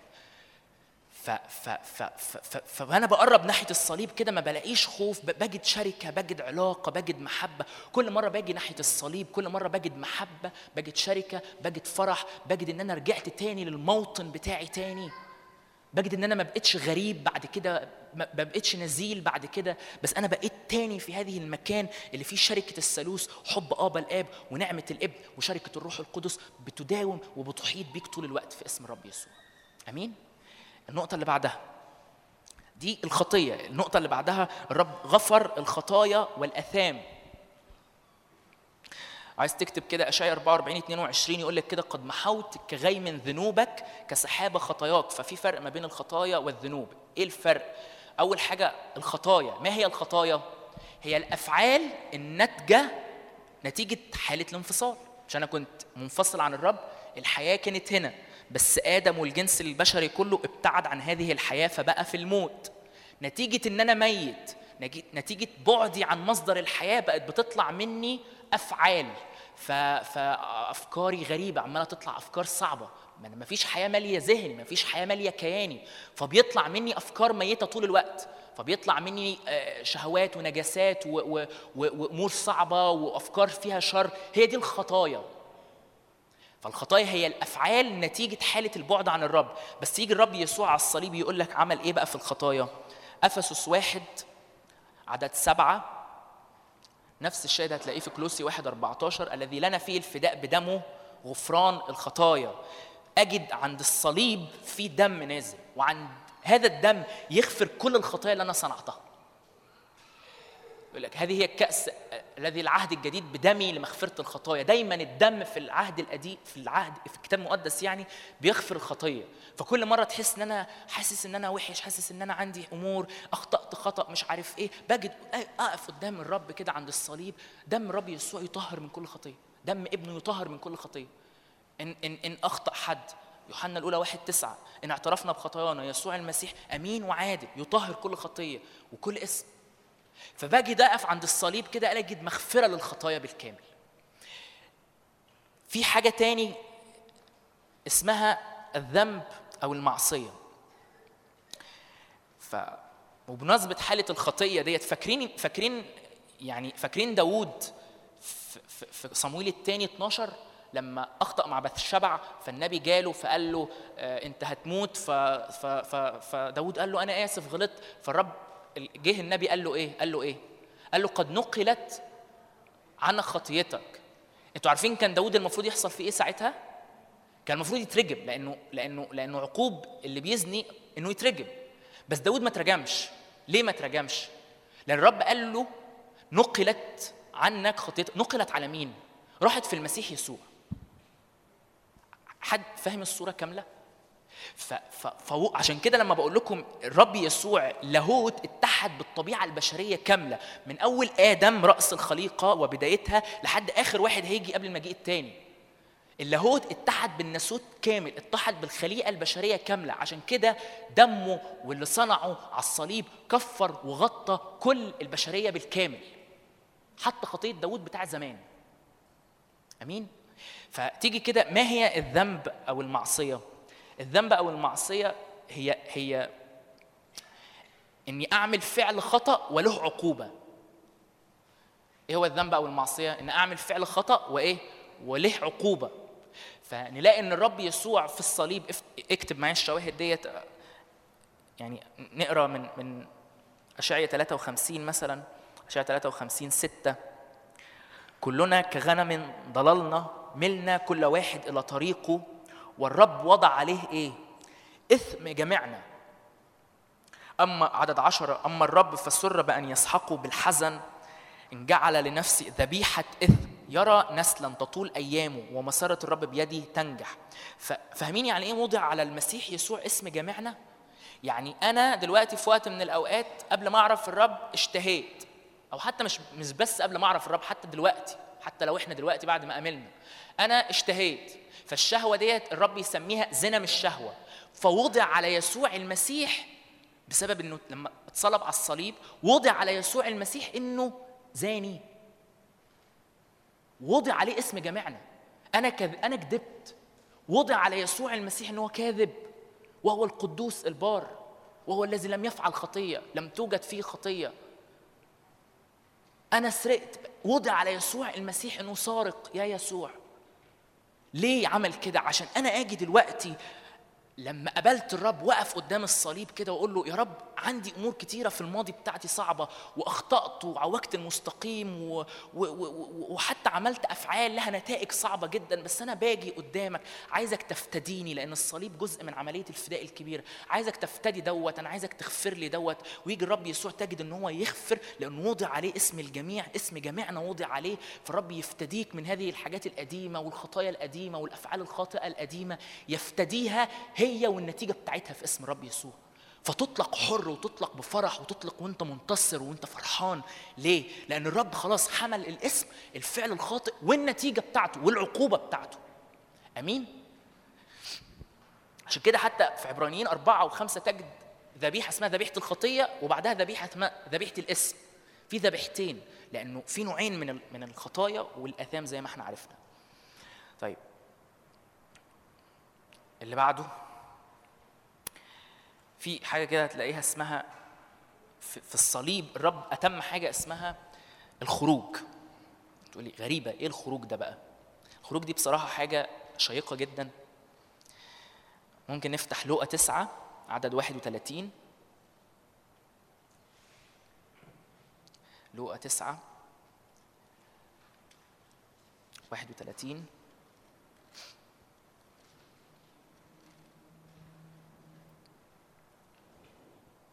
اللذان ظهر، ده ده بيتكلم عن جبل التجلي، بيقول اللذان ظهر بمجد، ده بيتكلم عن موسى وإيليا، وتكلم عن ايه؟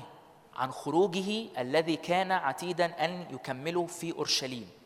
ف فبيتكلموا ده ايه خروجه اللي بي هيتممه في اورشليم دوت؟ ده بيتكلم عن رحلة الصليب. يسوع كان خلاص رايح لس... يعني بيتكلموا عن عن ان هو يسوع المسيح صلب خارج اورشليم، يعني بره ابواب اورشليم. فهو بيتكلم عن انه في الصليب دوت حاجه اسمها الخروج. و... و... واللي عايز اقوله لك انه طول الوقت انه الحاله اللي كنا فيها قبلا، حاله هذه البعد وحاله ان انا ما اعرفش الرب، احنا القديم قبل ما نتعرف على الرب احنا كنا في حاله من حاله السبي. فاحنا كنا شبه الشعب العهد القديم. فاكرين الشعب العهد القديم لما كان مسبي في مصر؟ فكان في حريه، كان في في ذل، كان في اهانه، كان في مهانه، كان في عبوديه قاسيه، كان عندهم صغر نفس، كان طول الوقت ال ال ال ال ال الشعوب هي اللي سطوتها عليها، ما لهمش راي، ما لهمش كلمه. وجاء الرب يسوع في واحد اسمه موسى قال له تعالى احنا هنخرجك، فصنع خروج. هذا الخروج، هذا الخروج اسمعوا كويس، بتاع الشعب اسرائيل دوت لم يكن الا صوره لخروج حقيقي، الخروج الحقيقي اللي هيتممه يسوع المسيح بشعبه في العهد الجديد. فيسوع المسيح اللي صنعه في إسرائيل، في الشعب بتاع زمان، الشعب القديم دوت، كان صورة للي هو هيعمله بس في البشرية كلها، لأنه يسوع المسيح هو إسرائيل الحقيقي. فاكرين لما يتسمى إسرائيل كده إن هو الكرمة، بس يجي الرب يسوع في يوحنا خمستاشر يقول أنا الكرمة الحقيقية. ليه اسمها الكرمة الحقيقية؟ لأنه كان في صورة عن دوت في الشعب العهد القديم سماه كرمة، بس يسوع المسيح صار هو الكرمة الحقيقية. فاكرين لما يسوع في خروج ثلاثة أعتقد اثنين وعشرين أو خروج ثلاثة قال له اطلق ابني البكر اللي يعبدني، يتقال نبوة عن الرب يسوع أنه من مصر دعوت ابني. فاكرين يسوع لما قعد أرب... الشعب إسرائيل قعد أربعين سنة في البرية، رب يسوع قعد أربعين سنة على الجبل بيجرب من إبليس. أمين؟ ف... ف... ف... فاكرين حتى العبد المتألم، أشعياء لما يتكلم عن العبد المتألم، هذا العبد المتألم في صورة في البعد الأول من النبوة عن شعب إسرائيل، هذا الشعب اللي تألم كتير ورفض من الشعوب وكان أصغر من كل الشعوب، هذا العبد المتألم أتمه يسوع في الصليب، لأنه صار هو العبد المتألم الحقيقي.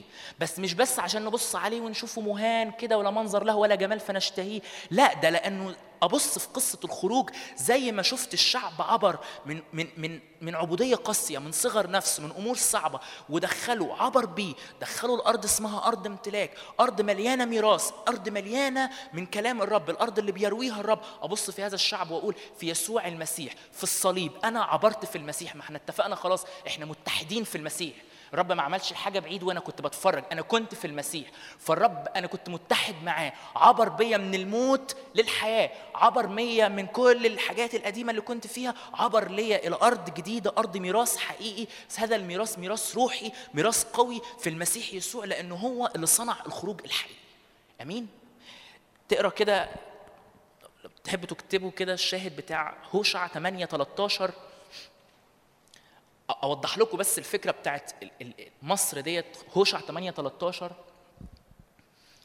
أما ذبائح تقدماتي فيذبحون لحما ويأكلون، الرب لا يرتضيها، الآن يذكر اسمهم ويعاقب خطيتهم، إنهم إلى مصر يرجعون. فهو هوشع دوت نبي في إسرائيل بعد خروج الشعب بكتير، بس يقول لهم لأنهم أخطأوا هيرجعوا تاني لمصر، بس الشعب ما رجعش لمصر واتسابى تاني.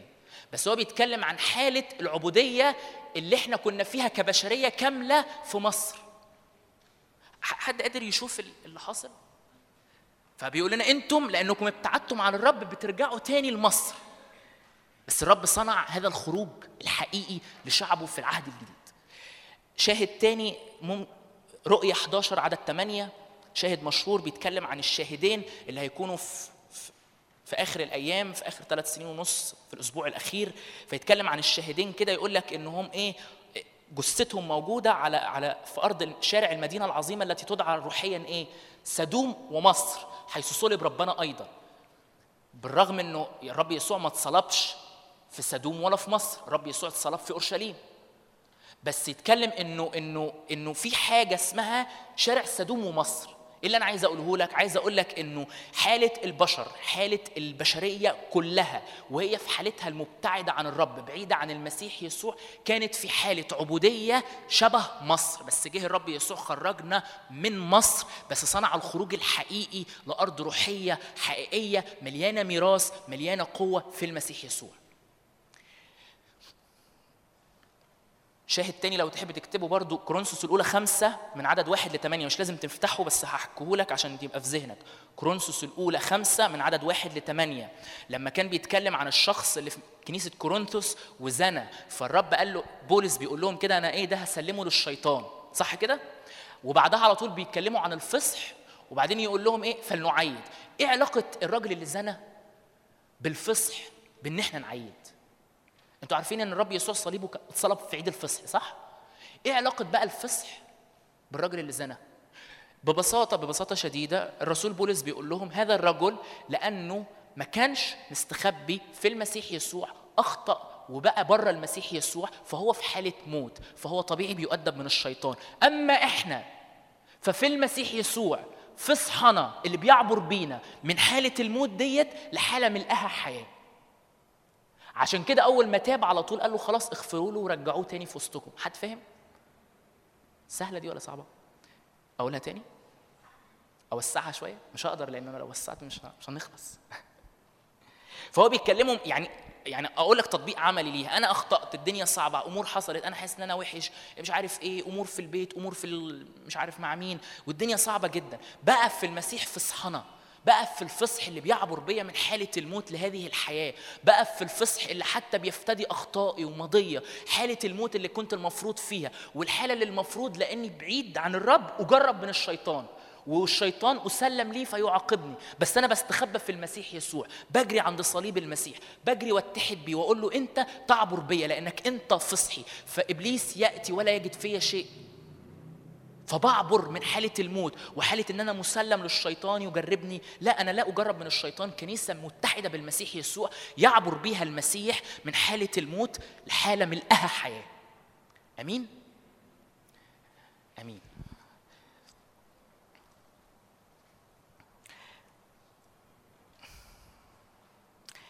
النقطة اللي بعدها بتكلم عن إيه اللي حصل في الصليب. الصليب صنع صنع فيه حاجة اسمها الخليقة الجديدة.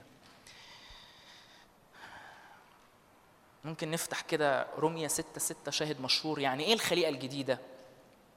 يعني يعني لما جينا للرب يسوع، كل واحد فينا لما جه للرب يسوع وقال له أنا هدي لك حياتي، أنا هعيش لك كل الحياة، الرب يسوع معدلناش. يعني أنا ما بقتش نسخة معدلة مني قبل ما أعرف الرب، لا، أنا بالكامل إنسان جديد.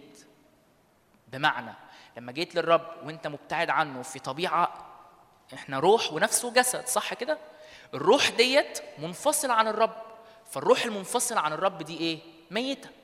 فأنا لما جيت قابلت الرب يسوع كده، ما جاش قال لي إيه أنا هصلحك وعدلك وخليك أحسن شوية وتبقى معايا، لا، ده ده الروح القديمة دي ماتت واتخلق مكانها حاجة اسمها إنسان الروح، اتخلق مكانها خليقة جديدة. هذه الخليقة مليانة بر، مليانة حق، مليانة قداسة، مليانة محبة للرب عميقة جدا، مليانة قوة، مليانة فرح، مليانة سلام. طب ونفسيتي وجسدي اتغيروا؟ لأ، الروح بس هي اللي اتخلقت جديد. طب أنا نفسيتي زي ما هي، عندي أفكار وعندي مشاعر، وجسدي زي لما قابلت الرب يسوع، يعني شعري ما اصفرش وعناية ما اخضرتش، أنا زي ما أنا، بس أنا بخضع بقى جسدي ونفسي لهذه الخليقة الجديدة اللي الرب صنعها. وهي دي رحلة التلمذة اليومية والسكة اليومية اللي احنا بنمشيها مع الرب لحد ما نتقابل معاه. أمين؟ تعالوا نفتح كده رومية ستة، هوضح دوت بشواهد. عالمين هذا أن إنساننا العتيق قد إيه؟ قد صلب. يعني اتصلب، يعني مات. اتصلب يعني إيه؟ اوعى حد يطلع يقول لي أنا هطلع العتيق اللي فيا، ما تقولوش كده من فضلكم. العتيق ده مات. إيه هو اللي مات؟ الروح الإنسانية، مش النفس، مش الجسد. الروح الإنسانية دي ماتت، اتصلب، عشان ليبطل جسد الخطية. إيه هو جسد الخطية؟ ده الجسد العادي بتاعنا اللي أنا كل يوم بتلمزه وخليه يعيش في قداسة، وخليه يعيش في انضباط، وخليه يعيش بيحب الرب، لليوم اللي هغمض فيه عين هنا هفتحها معاه. أمين؟ أفسس أربعة أربعة وعشرين يقول لك كده لبستم الجديد المخلوق في البر وقداسة الحق. إيه هو الجديد المخلوق في البر وقداسة الحق؟ ده الخليقة الجديدة اللي اتخلقت فيك، مخلوقة في البر وقداسة الحق، فهي مليانة بر، مليانة قداسة، ومليانة حق. أمين؟ ف ف ف يعني نفسي، مش عارف، لو أنت جيت تبص كده في الإنسان الجديد، في الخليقة الجديدة اللي جواك ديت، هتكتشف إنها رهيبة، مش عليلة طول الوقت، مليانة محبة طول الوقت للرب، بتبغض الاسم جدا وبتبغض الخطية جدا، مليانة محبة، مليانة سلام، هتلاقيها فرحانة، هتلاقيها مليانة نور، هتلاقيها متسعة. بس أنا أفكاري ومشاعري ونفسيتي الدنيا صعبة خالص يا عم، وأفكاري فيها مشاعري مليانة مرارة، ومش بقدر أغفر للناس، والدنيا صعبة، وطول الوقت زعلان، وعندي اكتئابات، ومش عارف أفرح. ده إيه ده؟ دي, دي النفس الإنسانية بتاعتي. بس الحقيقي اللي الرب عمله جوايا أعمق بكتير، وملقان فرح وملقان قوة، اسمه الخليقة الإنسان الجديد، ده المخلوق في البر وقداسة الحق. بيحب الحق جدا، بيحب كلمة الرب جدا، بيشتاق للحضور الإلهي جدا. تقول لي طب أنا ما بشتاقش للحضور الإلهي، ولا بحب الرب، ولا بحب الكلمة، وحاسس إن أنا فاتر، وحاسس إن أنا على قدي. أقول لك حلو أوي، نعمل إيه؟ نيجي أنا وإنت نخضع نفسيتنا وجسدنا للإنسان الجديد اللي متحد فيه الروح القدس ده. فاكرين أفسس واحد لما قلنا ختمتم بروح الموعد القدوس؟ روح الموعد القدوس هنا هو في الإنسان الجديد ده. فأنا بقول له لا يا رب، أنا بستقبل من اللي أنت صنعته فيا، أنا عايز كل اللي من قلبك، أنا عايز هذه قوة الإنسان الجديد، قوة الخليقة الجديدة، عايز البر دوت يسري فيا، عايز الفرح ده يفيض فيا، أبقى فرحان رغم كل الظروف والدنيا، لا أصطنع الفرحة، بس ده نابع من هذه القوة اللي داخلية بسبب عمل الروح القدس في الإنسان الجديد اللي جوايا. أمين؟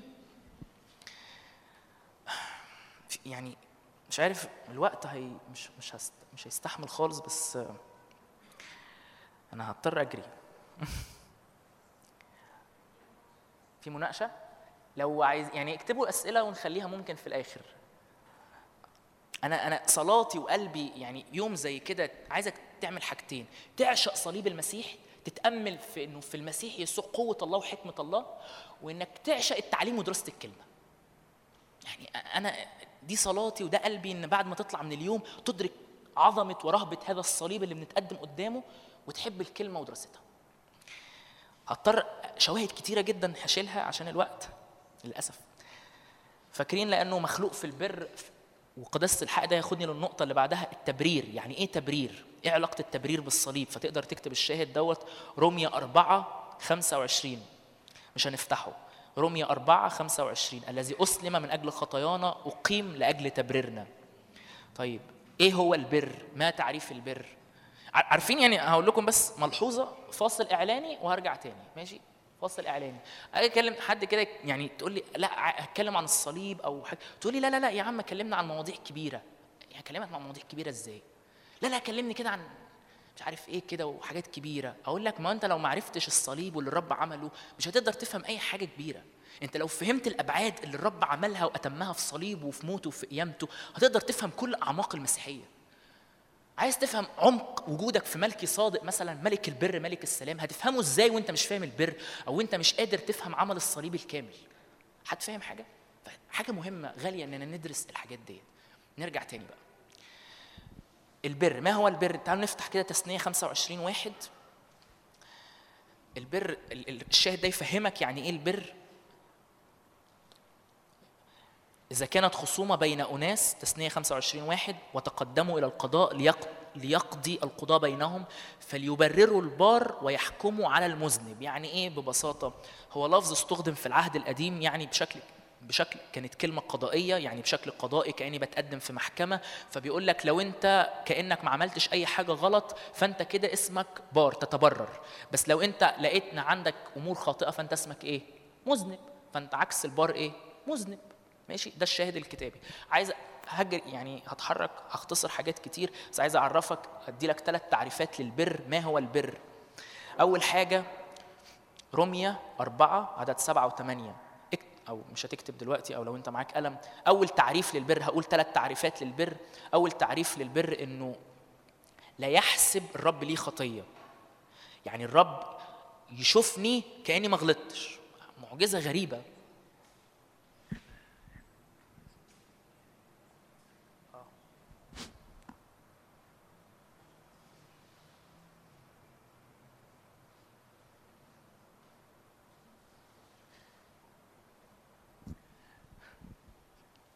شادي بيحبكم قوي.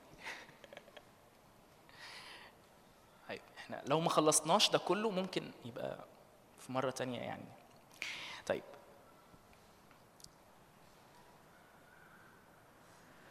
فاول تعريف للبر انه لا يحسب لك الرب خطيه، يعني ان الرب يشوفك وانه يجد انه انت ما ما, ما غلطتش اصلا. معجزه، اقف قدام الرب كده الرب يشوفني ان انا حلو ما غلطتش ما عملتش حاجه غلط. تجد كده الشواهد اللي موجودة في رومية أربعة: طوبى للرجل الذي لا يحس لا يحسب له الرب خطية. اللي قبلها كمان عدد سبعة: طوبى للذين غفرت آثامهم وسترت خطاياهم، طوبى للرجل الذي لم لم يحسب له الرب خطية. فأول تعريف للبر إنه الرب يشوفك أنت أصلاً ما غلطتش. فجد وأنا كاره نفسي وكاره الدنيا وكنت صعب جداً، أجي قدام الرب كده وأنا واقف في صليب المسيح تغمرني محبته، تغمر يغمرني حضوره، يغمرني اللي هو صنعه وعمله الكامل لأجلي، واجي أقف قدام الرب كده ألاقي يقول لي يشوفني بلا لوم قدامه. فإيه إيه دوت كأنك ما غلطتش؟ ده إيه؟ ده التبرير. الرب صنع معاك البر، الرب صنع دوت في الصليب وفي الموت وفي القيامة.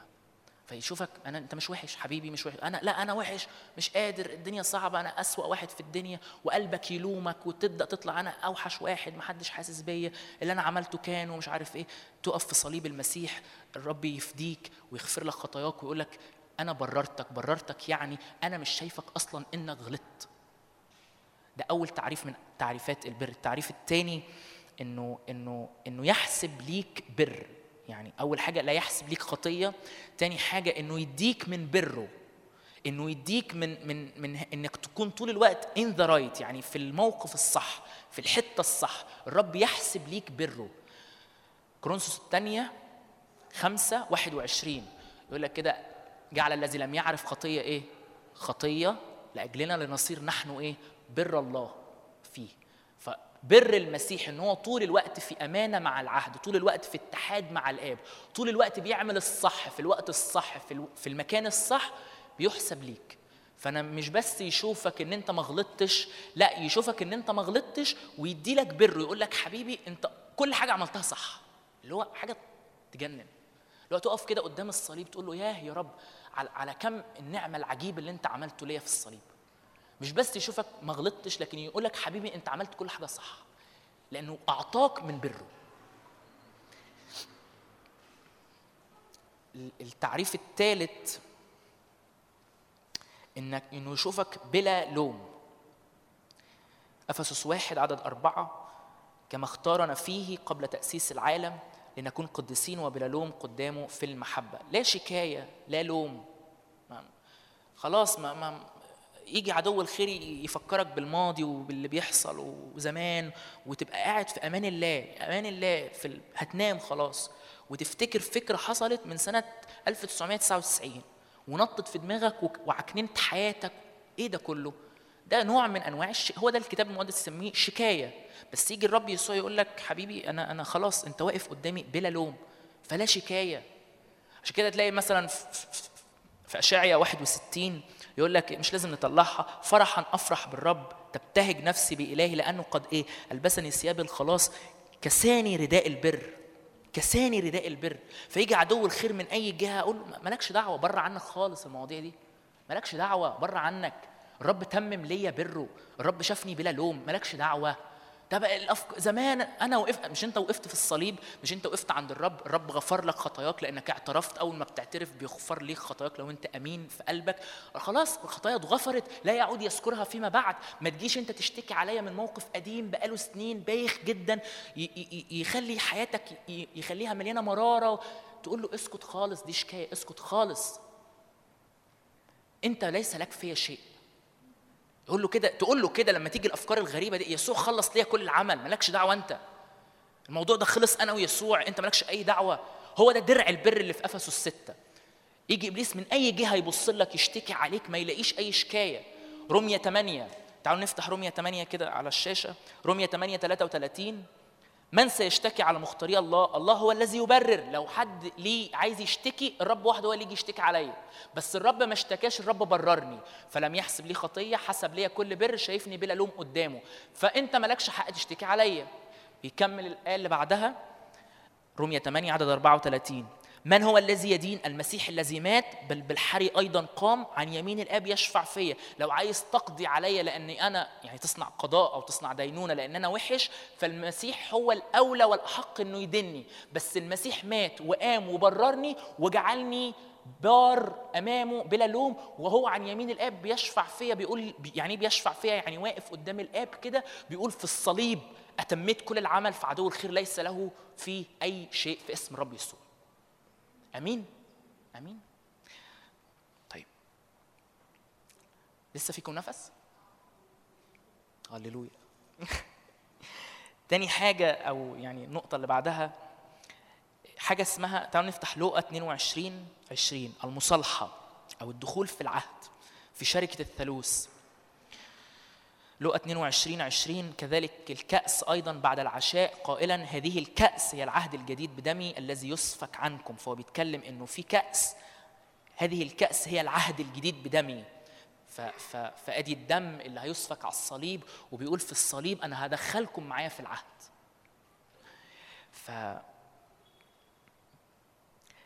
فتلاقي كده إنه يعني عشان نشرح معنى المصالحة ديت تعالى نفتح كده أفسس اتنين من عدد احد عشر. أفسس اتنين حداشر تجد كثيرين كده تلاقيه خاف يتكلم مع الناس. انت فاهم يعني ايه الصليب؟ ايه اللي حصل فيه؟ فانا مش عارف قوي ايه اللي حصل، خطاياي اتغفرت. اقول لك تعالى نفتح أفسس اتنين نعرف ايه اللي حصل في الصليب.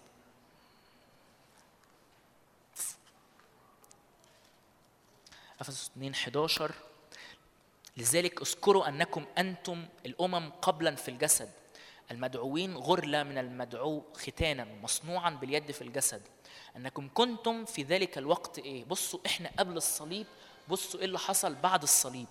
كنتم قبلا ايه؟ بدون مسيح، أجنبيين عن رعوية إسرائيل. يعني كل البركات وإن الرب كان مع إسرائيل زمان وبصوا صنع معهم أمانة إزاي، كل الكلام ده بعيد عنك، أنت مالكش فيه، أنت أنت غريب عن رعوية إسرائيل. بالمناسبة هو بيتكلمنا إحنا، إحنا الأمم، ما حدش يفتكر نفسه، إحنا الأمم. الكلام ده كان بيتكلمنا إحنا، فده الكلام ده بينطبق علينا إحنا. فإحنا قبلا كنا إيه؟ بدون مسيح، هذا المسيا المنتصر الملك الغالب اللي هيملك ويجدد كل الحياة ويصنع الكل جديد. احنا ما كانش اصلا لينا اي انه انه نستمتع بكل ده. فبيقول لك زمان انتم كنتم بدون مسيح، اجنبيين عن رعوية اسرائيل، غرباء عن عهود الموعد. كل المواعيد والحاجات الجميلة ديت احنا غرباء، ملناش، مش بتاعتنا، احنا مش في المسيح. رقم أربعة يقول لك لا رجاء لكم، يعني عايشين في الارض شوية كده وهتموتوا، لا رجاء لكم. بلا إله في هذا العالم. يعني بلا إله في هذا العالم، يعني يعني بلا قيمة، ملكمش كبير، ملكمش ظهر، ملكمش قوة، ملكمش سند ومعتمد. بلا إله في هذا العالم ده إحنا. ولكن الآن في المسيح يسوع أنتم الذين كنتم قبلا بعيدين صرتم إيه؟ قريبين بدم المسيح. هللويا. أنتم اللي كنتم بلا إله وبلا مسيح وغرباء عن عهود الموعد صرتم قريبين، لأنه هو سلاما. عدد أربعتاشر هو سلامنا الذي جعل الاثنين واحدا نقض حائط السياج المتوسط. يعني الاثنين، يعني الشعب بتاع الرب دوت واحنا الامم من اللي كنا بعيد. كان في الهيكل في سياج بيفصل ما بين اليهود اللي بيدخلوا للهيكل والناس الامم اللي حبوا الرب. بس انتوا حبيتوا الرب تيجوا عند الهيكل في كورنر كده بعيد، مالكمش دعوه باليهود هناك. نقض هذا هذا السياج، ما بقاش فيه فاصل. فبقى كل اللي للشعب العهد القديم واحنا في المسيح يسوع بقى لينا احنا كمان. امين. تكمل عدد خمستاشر اي العداوه مبطلا بجسده ناموس الوصايا في فرائض لكي يخلق. شايفين كلمه يخلق تاني؟ الاثنين في نفسه انسانا واحدا جديدا صانعا سلاما، ويصالح الاثنين في جسد واحد مع الله بالصليب قاتلا العداوه به، فجاء وبشركم بسلام أنتم البعيدين والقريبين، لأنه به لينا. يعني به في المسيح يسوع اللي في الصليب، به لنا قدوما في روح واحد إلى الآب. أمين. لستم بعد، أو تعالوا نقرأ عدد تسعتاشر، لستم بعدا غرباء ونزلاء بل رعية مع القديسين وأهل بيت الله. فأنا كنت زمان بعيد، كنت زمان الحاجات دي بالنسبة لي هناك، بس أنا دلوقتي بقيت رعية وأهل بيت. أمين. تعالوا النقطة اللي بعدها ميراث مع المسيح. بس الميراث دوت حصل بسبب تبريره لينا في الصليب. تقول لي يعني ايه الكلام ده؟ تعالوا نفتح تيتوس ثلاثة سبعة. تيتوس ثلاثة سبعة حتى إذا تبررنا بنعمته نصير ايه؟ ورثة حسب رجاء الحياة الأبدية. إيه ده؟ يعني أنا مش فجأة كده ببقى وارث للمسيح وبعمل حاجات كبيرة وبصلي للأمم وللشعوب وبيبقى ليا كلمتي ليها السلطان. ده مش بيحصل طبيعي كده. لا لا، الحقيقة ده ما بيحصلش طبيعي، ده بيحصل فقط بسبب عمل المسيح الكامل على الصليب في موته وفي قيامته. فأنا في المسيح صار لي هذا الميراث. تقول لي الميراث دوت اقرا عنه فين؟ يعني لو حابب تكتب شواهد مش هفتحها، تكتب تقرا عنه بقى في افسس واحد تمنتاشر، بطرس الاولى واحد اربعة، الميراث اللي لا يفنى لا يتدنس لا يضمحل، هو دوت الميراث. فانت الميراث اللي ليك، السلطان اللي ليك، القوه اللي ليك، انك تقف عن اخواتك، انك تقف بقوه، انك تقف عن بيتك، الامم والشعوب، كل دوت ما كانش اصلا هتقدر انت تدخله ولا تمسه بدون صليب المسيح والعمل الكامل عليه. امين. النقطة اللي بعدها في الصليب قدام الرب واحنا شايفينه معلق كده على الخشبة بنجد قوة الغفران. أنا يعني أفرحكم إنه مش هقول الورقة دي كاملة النهاردة، يعني مش هقولها كلها علشان مش مش هنلحق نقولها كلها، فالرب يبقى يرتب وقت تاني. يعني اتبسطتوا اتبسطتوا كده، ارتحتوا، كنتوا خايفين ان اقول كل ده؟ فمشجعين جدا يعني. متى ستة خمستاشر، متى ستة خمستاشر، إن لم تغفروا للناس زلاتهم لا يغفر لكم أبوكم أيضا زلاتكم. فأنا ممكن أبص في متى ستة خمستاشر في الموعظة على الجبل وأحس إنه إيه، يعني الرب يسوع عمال يأمرني إنه أغفر للناس وأحبهم، بس أنا أصلا مش قادر أغفر، لازم تغفر. الحقيقة الحقيقة إنه أنت عمرك ما تقدر تغفر ولا تقدر تطلع دوت من غير ما عينك تتملي بيسوع المسيح المصلوب. في المكان دوت هتبص تلاقي إنه الرب على الصليب معلق مظلوم، أيدي أسمك سلمتموه وقتلتموه، بس نجد الرب يسوع في المحبة العجيبة بتاعته قال لهم يا أبتاه اغفر لهم لأنهم لا يعلمون ماذا يفعلون. عيني وهي مليانة بصليب المسيح وبهذه المحبة اللي كانت في الصليب تخليني أقدر أقول له يا رب اللي أنت غفرت لي قد كده، أنا كنت جيت ليك، كنت فاسد، كنت خاطي، كنت أثيم، كنت شرير، بس أنت جيت وغفرت لي كل دوت ودخلتني وجعلتني في عهد معاك وجعلتني في شركة معاك، صرت أهل بيت الله. هللويا، صرت أهل بيت الله، صرت رعية مع القديسين، ما كنتش أستاهل حاجة. وأنا عند الصليب وصورة المسيح المصلوب المصورة أمام عيني وفي قلبي تطلق في القوة اللي تخليني أقدر أغفر للناس اللي حواليا اللي أذوني وأساءوا إلي. فتلاقي كده نجد إنه مش بس الرب يسوع عمل، يعني اكتب بس الشواهد مش هنفتحها.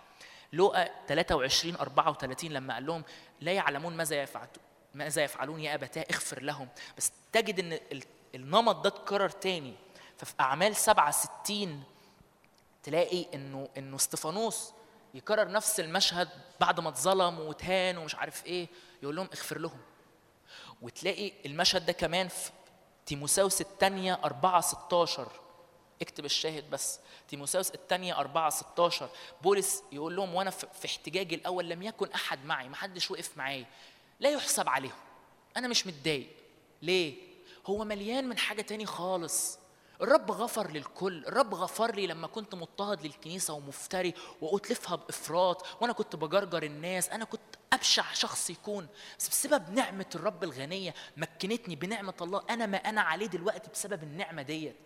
فما حدش وقف معايا، عادي يا أخي اعتذر، يعني التمس لهم عذر، أنا مش فارق معايا، لأنه شفت هذا الصليب، شفت هذا الإله في مهابته مصلوب لأجل العالم، فده بيطلق فيا قوة إني أقدر أغفر للغير.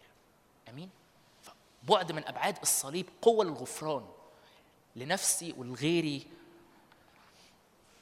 طيب ال ال النقطة اللي بعدها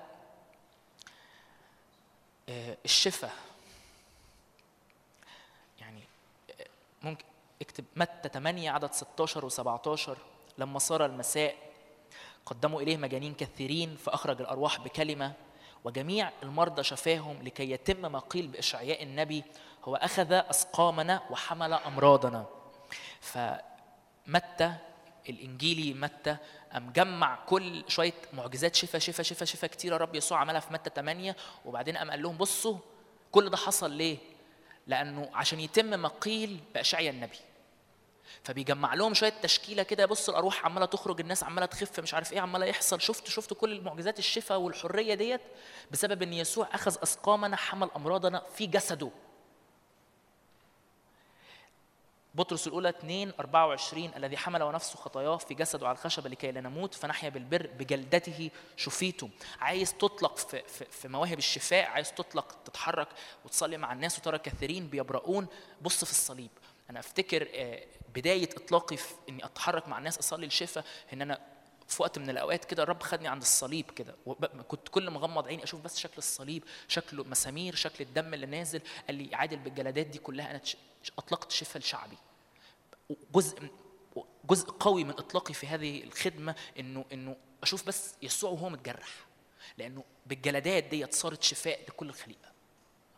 عايز تطلق في دوت، عايز مسحة تملاك للشفاء، بص في صليب المسيح، صدق وآمن فيه وتحرك للناس صلي ليهم. تقول لي بس عادل للأمانة يعني بيحصل أمور حاجات كده بتحصل وما بيبقاش لنا فيها تفسير، يعني بصلي وإيمان ومش عارف إيه بس ما بشوفش. أقول لك أنا كمان ساعات بصلي بإيمان وما بشوفش في أوقات، بس هعمل إيه؟ هبطل أقوله لا الرب ما بيحبش يشفي أو بيحب في مرات ومرات لأ؟ ما أعرفش، عندي أسئلة ما أعرفهاش، مش لاقي لها إجابة لحد دلوقتي. لما إن شاء الله أروح له كده وأقف قدامه ممكن يجاوبني أو ممكن لأ، مش فارقة معايا. بس أنا أعرفه حاجة واحدة، رب يسوع إدانا وصية قال لك روح صلي للناس، ضع أيديك على المرضى فيبرؤون، وأنا هعمل كده. طب عندي تساؤلات، اه انا كمان عندي تساؤلات لحد دلوقتي، بس مش هتفرق، انا هفضل اتحرك واصلي واشوف الناس بيخفوا في اسم رب يسوع. امين. اخر حاجه هقولها عشان الوقت ونكمل الباقي في مره تانية. آه غلاطية ثلاثة ثلاثة عشر وأربعة عشر، يسوع المسيح حمل اللعنه. تقول لي يعني اشمعنى حمل اللعنه في غلاطية ثلاثة ثلاثة عشر وأربعة عشر؟ اقول لك ممكن تطلع سهم من الشاهد دوت وتكتب جنبه كده تثنية واحد وعشرين ثلاثة وعشرين، تثنية واحد وعشرين ثلاثة وعشرين، قال فلا تثبت جثته على الخشبه، دي شريعه في العهد القديم، بل تدفنه في ذلك اليوم، لان المعلق ملعون من الله. لو حد اتعلق على خشبه فهو ملعون. فيجي الرب يسوع في العهد الجديد يختار ان هو يموت مصلوب على خشبه. ليه؟ عشان يحمل في داخله اللعنة، عشان يحمل لعنة البشرية، علشان يفتدينا من هذه اللعنة ويطلق لينا بركة. فتقول لي طب إيه هي اللعنة وإيه هي البركة؟ هقتبس يعني تعبير كده كان كان جون مرقس بيحب يقوله، إنه ما هي اللعنة؟ إنك تعمل حاجة تبذل مجهود بس تلاقي ما فيش أي ثمر ولا نتيجة. طب ما هي البركة؟ على العكس، انك تبذل مجهود او تعمل حاجة فتجد ثمر وفير. فتقول لي انا بعمل حاجات يعني ماديات او حاجات وبشتغل وانا امين في شغلي وكل حاجة، بس ما فيش اي بركة مادية بتيجي، ما فيش اي حاجة. تقف تعمل ايه؟ تقف في الصليب تقول له يا رب انت حملت عني كل اللعنة، اطلقت لي البركة، فانا بستقبل هذه البركة، كل اللعنة مرفوعة من على حياتي. انت بتصلي او انت بتخدم او انت بتعمل امور بس بتجد انه الثمر مفيش، مفيش اي حاجه، بتبذل حاجات كتيره بس كانك في كيس منقوب بلا اي ثمر بلا اي نتيجه. تقف في الصليب تقول له يا رب لو دي لعنه، هذه اللعنه رفعت من على حياتي، لاني احيا في ملء بركه انجيل المسيح في اسم الرب يسوع. احيا لان الرب رفع من عندي اللعنه، الرب مات على الخشبه، مات على الخشبه عشان صار هو لعنه لاجلنا، عشان يرفع هذه اللعنه وانا احيا في ملء بركه المسيح. امين امين.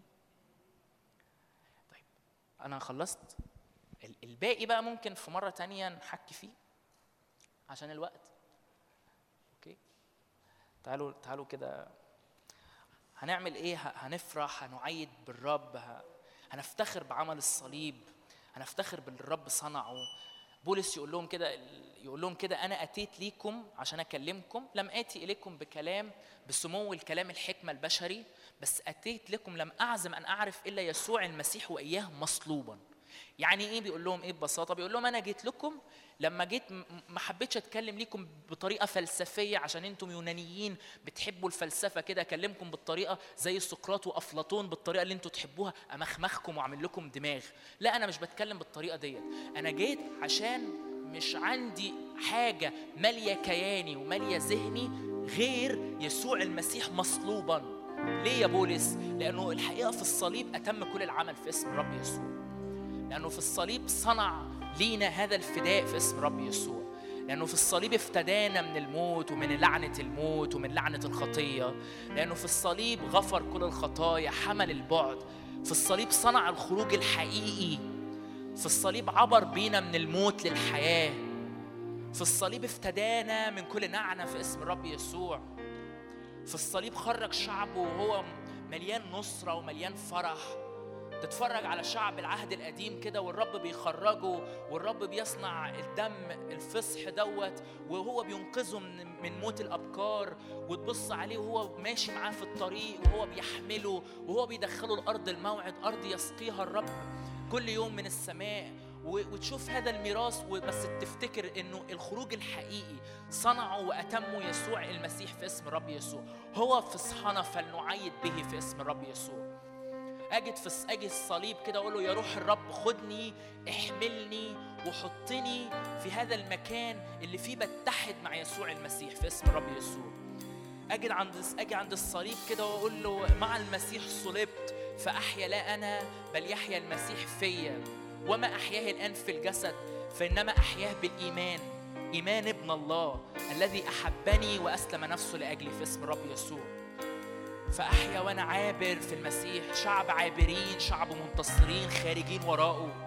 طب أنا عندي ضعفات وعندي ضيقات، أفتكر كده أفتكر كده أفتكر الرب حملهم كل الأيام القديمة، في وقت ضعفاتهم الرب عالهم في الطريق، في وقت ما أنا كانوا مكسورين مسدولين الرب حماهم.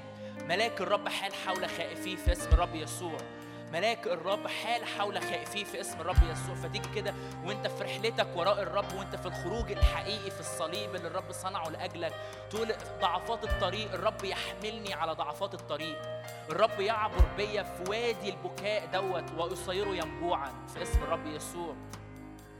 لا أخاف شرا لأنك أنت معي في اسم الرب يسوع. ولو حاسس في مرات كده تحس انه انت طول الوقت انا وحش، مش راضي عن نفسي طول الوقت، الرب يقول لك كده انه ان لامتكم قلوبكم فالله اعظم من قلوبكم، هو يعلم كل شيء. فلو انت حاسس بلوم وطول الوقت تقصير وطول الوقت ان انت مش حلو، الله اعظم من قلبك اللي عمال يلومك ويحسسك طول الوقت ان انت وحش. الله يعلم كل شيء. ليه؟ لأنه الشكاية اترفعت خلاص. ليه الشكاية اترفعت؟ لأنه الرب بررنا في اسم الرب يسوع، الرب صار ليك برك في اسم الرب يسوع. الرب الذي لم يعرف خطية، لم يفعل خطية، لم توجد فيه خطية، صار خطية لأجلنا. ليه؟ لنكون نحن بر الله فيه في اسم الرب يسوع. فلا شكاية، لا دينونة، لا أمور تيجي تتقلني وتخليني أبطل أبعد أكمل ورا الرب، وأبطل أمشي ورا الرب، وأبطل أتتبع الرب. الأمور دي خلاص انطرحت في الصليب. وجدت هذه المحبة العجيبة اللي غمرتني في اسم الرب يسوع، وجدت هذه القوة اللي أطلقتني في اسم الرب يسوع. الأحمال اترفعت، الخطايا اترفعت، وضع عليه اسم جميعنا عشان أنا في الآخر لا يحسب لي الخطية بل يحسب لي بره في اسم الرب يسوع. الرب يوقفني أمامه بلا لوم في المحبة في اسم الرب يسوع.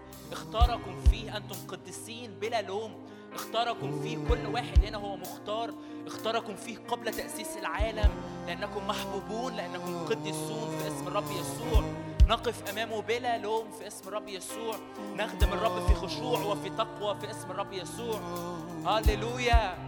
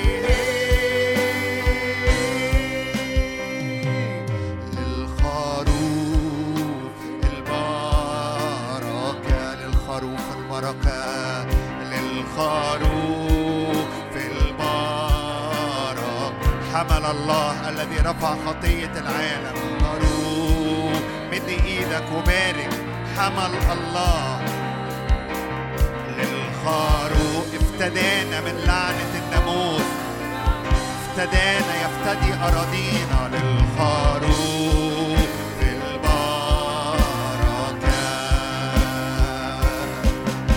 صار لنا الخلاص، صار لنا الفداء، صار لنا حياة بدم الحمل. صار لنا الخلاص، صار لنا الفداء، صار لنا حياة، صار لنا الخلاص، صار لنا الخلاص، صار لنا الفداء، صار لنا حياة بدم الحمل. صار لنا الخلاص، صار لنا الفداء، صار لنا حياة بدم الحمل. صار لنا الخلاص، صار لنا الفداء، صار لنا حياة. ليسوع كل القدرة، ليسوع كل القدرة، ليسوع كل السلطان، ليسوع كل البركة، ليسوع كل الإكرام، ليسوع كل القدرة، ليسوع كل السلطان، ليسوع كل البركة، ليسوع كل الإكرام. للجالس على العرش وللحمل البركة والكرامة. للجالس على العرش وللحمل البركة والكرامة. للجالس على العرش وللحمل البركة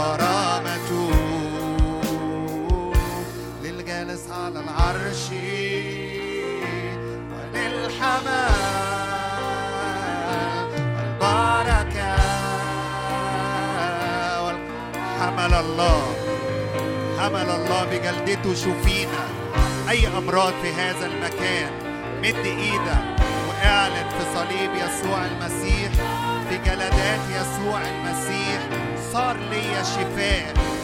حمل الله للجالس على العرش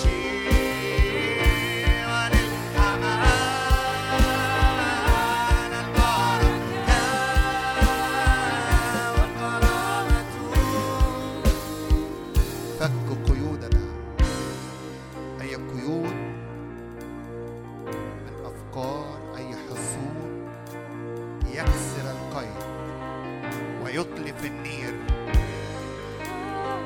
مد ايدك كده، مد ايدك، مد ايدك لهذا الصليب بجلدته. شوفينا نعم شفاء.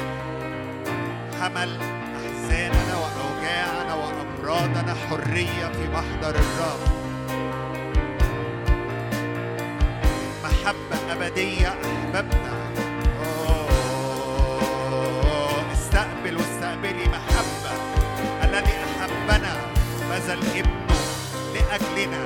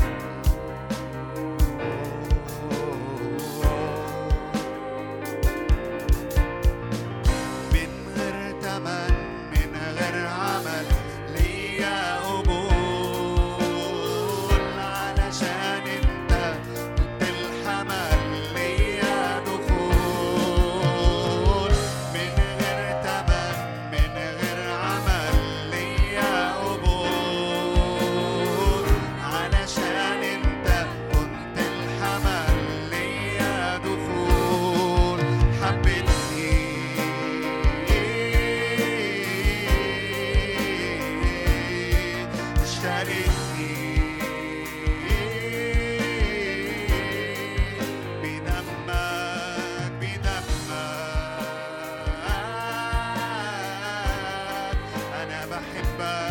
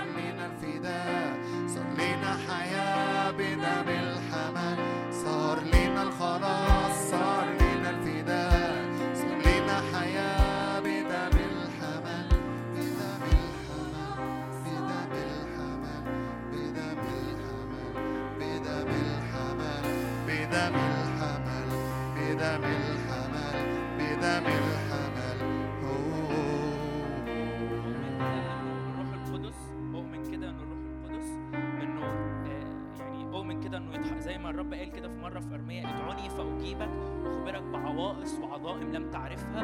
أؤمن كده إنه عايزك بعد ما تروح في وقت زي كده وأنت بتراجع تاني في الدراسة ديت وتقرأ في الشواهد، اسأل الرب قول له: يا روح الرب فهمني وعلمني هذا الغنى اللي صنع في صليبك في اسم الرب يسوع. وأؤمن الرب يفتح عينين كثيرين إنه يدرك كم وعظمة وغنى اللي الرب أتمه في الصليب في اسم الرب يسوع. يا روح الرب مجد يسوع فينا في اسم الرب يسوع، مجد يسوع في أعماقنا في داخلنا، ارسم يسوع المسيح مصلوبا أمام عيوننا في اسم الرب يسوع، ارسم عمله الكامل يا رب في اسم الرب يسوع. روح الرب بسألك كده إنك تعلن لينا عن هذه الحكمة يا رب اللي صنعت في الصليب الذي هو حكمة الله. صليب المسيح هو حكمة الله، هو قوة الله. فيا رب بصلي إنك تظهر لنا هذه الحكمة في اسم الرب يسوع اللي, اللي غفل عنها كثيرين، اللي لو عرفوا لما صلبوا رب المجد. بس بصلي كده يا روح الرب إنك فينا تفيض في شعبك، ترسم يا رب أمامنا صليب المسيح، تفيض فينا يا رب إنه ندرك كم الحكمة اللي صنعتها في الصليب في اسم الرب يسوع. بصلي كمان صلوة أخيرة إنه يا روح الرب بصلي إنك تيجي تشدد يا رب يا رب شعبك، تيجي تشدد أيادي شعبك، تيجي تطلق شعبك يا رب بقوة وبجرأة بلا خوف في اسم الرب يسوع، بلا خوف بلا عائق وبلا مانع. نتكلم ونخرج وإحنا بنكرز بيسوع المسيح المصلوب اللي أتم العمل في الصليب وقام من بين الأموات ظافرا في اسم الرب يسوع. بصلي يا رب إنك يا رب تصنع هذا مع شعبك، وإنك تؤيده تجعله يا رب شعب خارج وراءك في زينة مقدسة في رحم الفجر له مثل طل حداثتك في اسم الرب يسوع.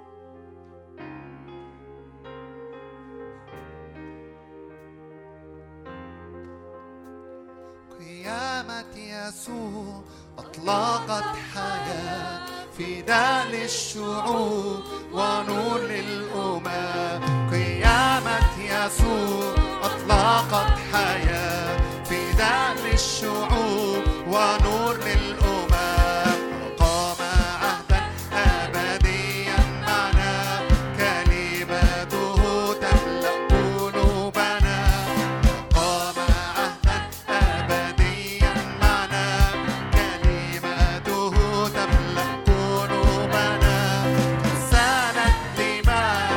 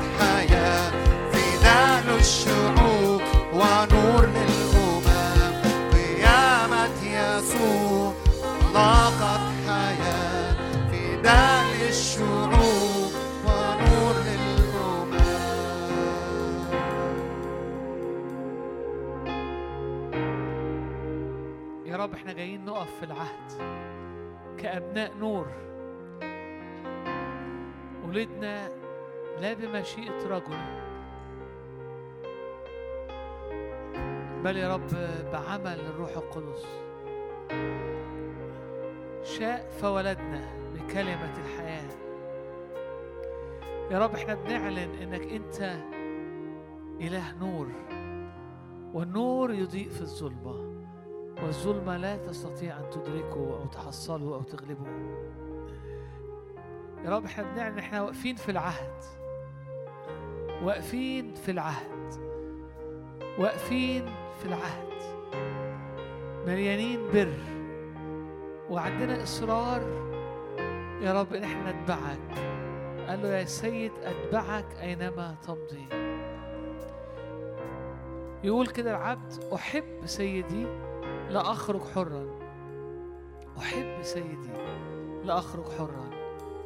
يا رب جوانا إصرار يا رب إن نتبعك، جوانا إصرار يا رب إنه يا رب من تجند لا يرتبك بأمور أخرى، بأمور تانية، بأمور حياة يمكن تكون مضايقاه أو أو تعباه. يا رب نثق إنك أنت الراعي الأمين، يا رب إن أنت بتهتم بينا، لأن أباكم يعرف أنكم تحتاجون هذه الأمور أيضا، يقول الكتاب. بنثق يا رب إنه في طلبنا للملكوت، في سعينا وراء النور، كل الأمور الأخرى بتزاد لينا. اطلبوا أولا ملكوت الله وبره وهذه كلها تزاد لكم. يا رب احنا بن بن بنصر أو بندوس أو احنا بنتتبعك يا رب بإصرار ضد كل يا رب شهوة خاطئة جوانا، ضد كل ذكريات قديمة جوانا، ضد كل رب ظروف عايزة تجرنا لتحت، ضد كل مخاوف، ضد كل أفكار، ضد كل صراعات. أحب سيدي أتبع سيدي. يا رب نتبعك لأنه من تجند لا يرتبك بأمور أخرى. أتبع الملكوت، أتبع يسوع. أحب سيدي يا رب في نور وجه الملك حياة. يا رب أنا همشي وهعيش في نور وجهك. يا رب أنا هعيش عيني عليك، أنا هعيش يا رب آآ آآ ناظر لمجد الرب، وجه المكشوف، عشان تتغير كل حتة فيا من مجد إلى مجد كما من الرب الروح. يقول الكتاب كده ونحن جميعا ناظرين مجد الرب بوجه مكشوف نتغير إلى تلك الصورة، صورة المجد عينها. بس مش بس بنقف في حتة، لكن من مجد إلى مجد كما من الرب الروح. يا رب نعلن إنه أيا كانت الأحداث، أيا كانت الظروف، أيا كانت الدنيا حوالينا، مش ع... حتى لو إحنا عايشين في وقت في حروب، في مرارة، في أخبار وحشة، في ال... الدنيا هايجة، الدنيا ملبدة بأمور سيئة، لكن قولوا للصديق خير، لأنه عينيه مثبتة على الرب، عينيه مثبتة على الرب. ندخل الأقداس، ندخل إلى قدس الأقداس، نعاين المجد، نتغير إلى تلك الصورة عينيها. عشان كده يقول لك قولوا للصديق خير، لأنه مكان الصديق هو قدس الأقداس، مكان الصديق هو أمام وجه الملك وفي نور وجهه حياة، شبع سرور أمامه، في يمينه نعم إلى الأبد. لندخل إلى مداخل الحجاب، لندخل جوه، لندخل جوه إلى مداخل الحجاب، حيث قدس الأقداس، حيث حضور الرب، حيث مجد الرب، هناك نجد نعمة، عونا في حينه. في كل حين محتاج عون هتلاقي، عايز نعمة هتلاقي. ومن ملئه نحن جميعا أخذنا، ونعمة فوق نعمة، ضد كل ضعف نعمة، أمام كل تحدي نعمة، أمام كل إخفاق نعمة، أمام كل أمور قديمة نعمة، كل ضعف نعمة، نعمة نعمة نعمة، لأنه من ملئه هو مليان قوي. نحن جميعا أخذنا في المسيح ونعمة فوق نعمة. يا رب نعلن إيماننا أنه في كل الكفاية، في كل الكفاية، في كل الشبع، فيك كل الكفاية. ارفع ايدك معايا او ارفع عينك للرب، قول يا رب أنا بمد ايدي بلمس يا رب قلبك، ومن عندك باخد نعمة وباخد نعمة، نعمة تكفي كل احتياج عندي، نعمة تغطي كل نقصان عندي، نعمة يا رب لأتبعك بقلب مستقيم بعينين مثبتة. قولوا للصديق خير، قولوا للصديق خير، قولوا للصديق خير. الرب صالح وإلى الأبد رحمته، أخرجنا من الظلمة وظلال الموت، قطع كل قيودنا. هللويا، عبرنا في البحر كما في اليابسة.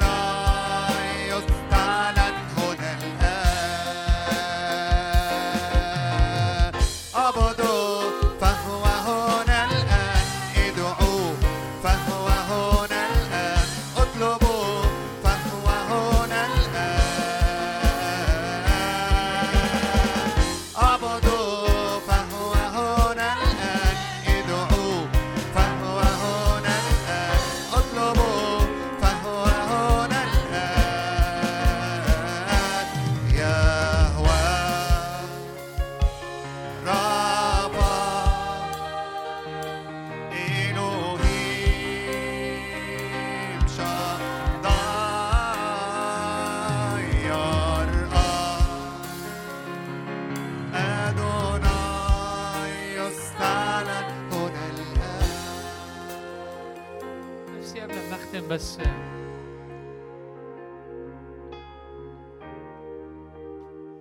الكتاب بيقول كده، لو أتعبك المشاة كيف تباري الخيل؟ لو أنت ماشي مع ناس ماشية على رجلها وتعبان، هتعرف إزاي تجاري لو أنت محتاج تمشي مع الخيل الأسرع الأقوى. ولو أنت انبطحت وقعت في الأرض العادية في السهل، إزاي تقدر تجاري الأردن وكبريائه، المكان الصعب اللي ممكن يكون فيه عالي وواطي وفيه مية و... المعنى ببساطة إنه أنت محتاج دايما إنه إنك تكون في الرب، إنك تكون في الكلمة، إنك تكون في الحضور، في, حق في الأوقات السهلة، في اليوم العادي، عشان لما يجي أيام مش مشابه، أيام محتاج تباري فيها حاجة أسرع، أيام الأرض فيها مش مش عادية مش سهلة، أيام الدنيا فيها زي كبرياء الأردن، فيها عالي وواطي وفيها طيارات، تعرف تقف.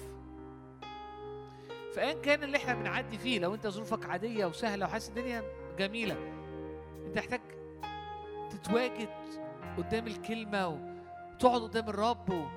لأنه ده دي أوقات بنى، لأن يجي أيام حتى لو مش ظروفك انت لكن الدنيا حواليك تشعر انها مش طبيعية، تشعر كأنك بتسابق خيل. لو ما تتعلم في الأيام العادية إنك قاعد وبتقضي وقت مع الكلمة وقاعد قدام الرب وبتستقبل من الرب، في الأوقات الصعبة هتلاقي نفسك عارف تبالي خيل.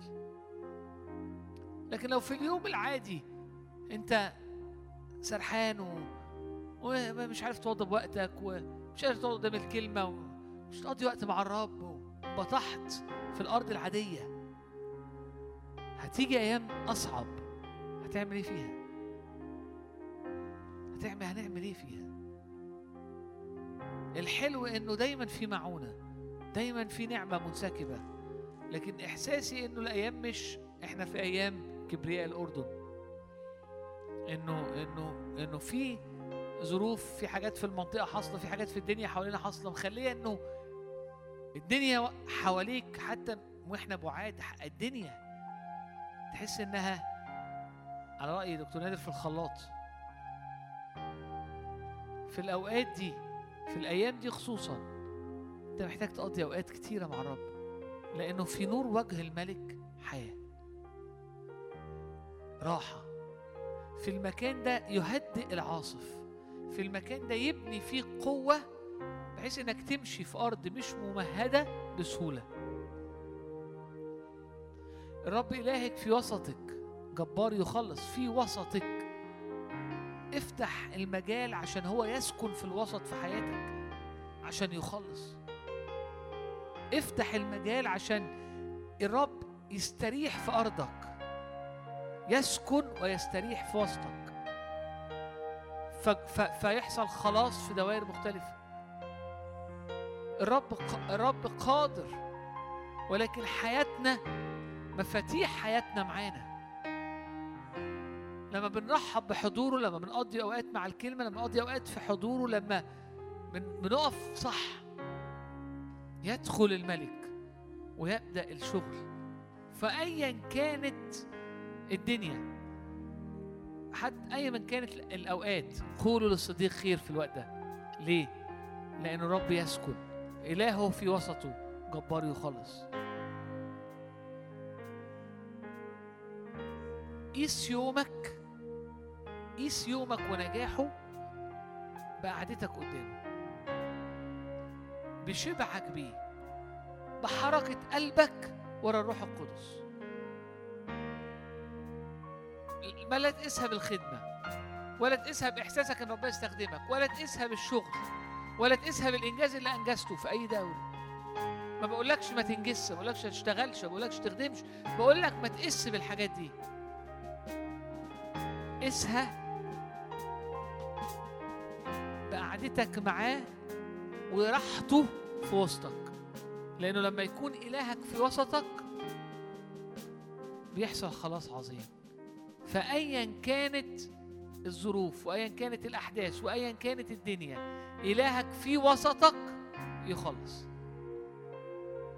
فادعوه في الوسط، خليه يملك في أرضك، ارتاح معاه وخليه يرتاح فيك وارتاح فيه.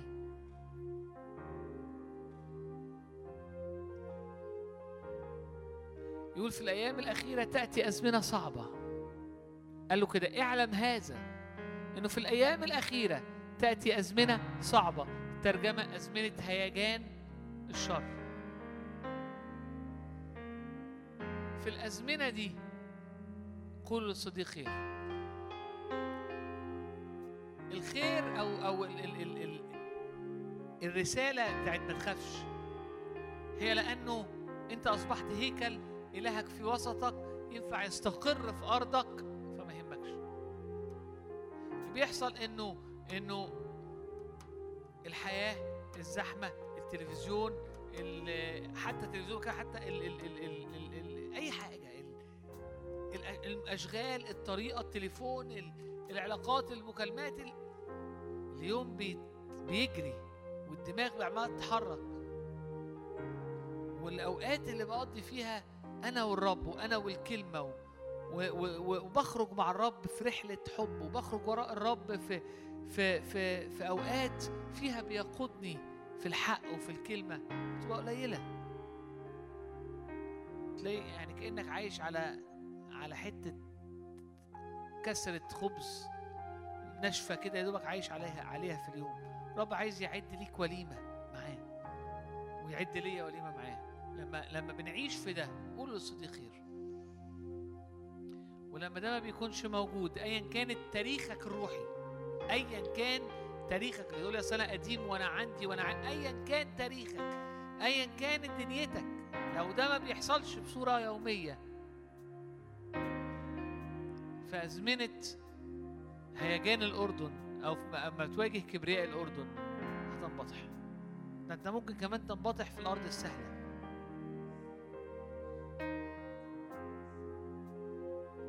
المسيح فيكم رجاء المجد،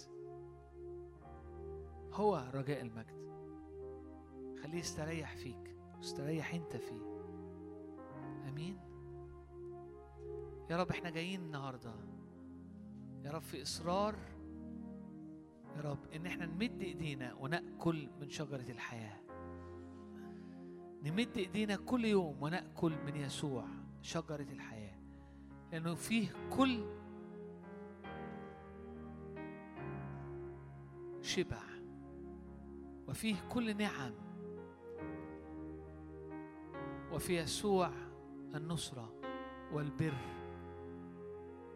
يا رب نورك أرى نور، أنت رجاء الأمم، أنت مشتهى الأمم، وأنت رجاء الشعوب، أنت رجائي. يدعى اسمه عمانوئيل، الله معنا. يا رب احنا بنأكل من شجرة الحياة، احنا بنستقر في عمانوئيل الله معي. يا رب بن بنص... عندي عندي إصرار، قولي له كده يا رب أنا عندي إصرار يا رب إني أمسكك ولا أرخيك. عندي إصرار إني أتبعك. عندي إصرار إني زي زي داود كده قال لك يوم واحد يا رب في ديارك خير من ألف سنة في قصور وفي أماكن جميلة. Better is one day in your house. يوم واحد في بيتك، يوم واحد في ديارك. مرة تانية يمكن تحذير لينا إنه أوقات اللي احنا فيها تحتاج لحياة. العينين مثبتة على يسوع، بتأكل من شجرة الحياة عشان تقف أيا كانت الأرض، سواء هي أرض سهل أو بتقف في كبرياء أمام كبرياء الأردن، تباري المشاة العاديين أو حتى لو اضطريت أواجه أو سابق الخيل. بيسوع أباري الخيل وأباري المشاة. هللويا.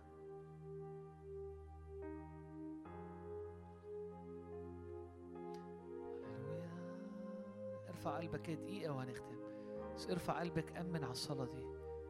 هو يا رب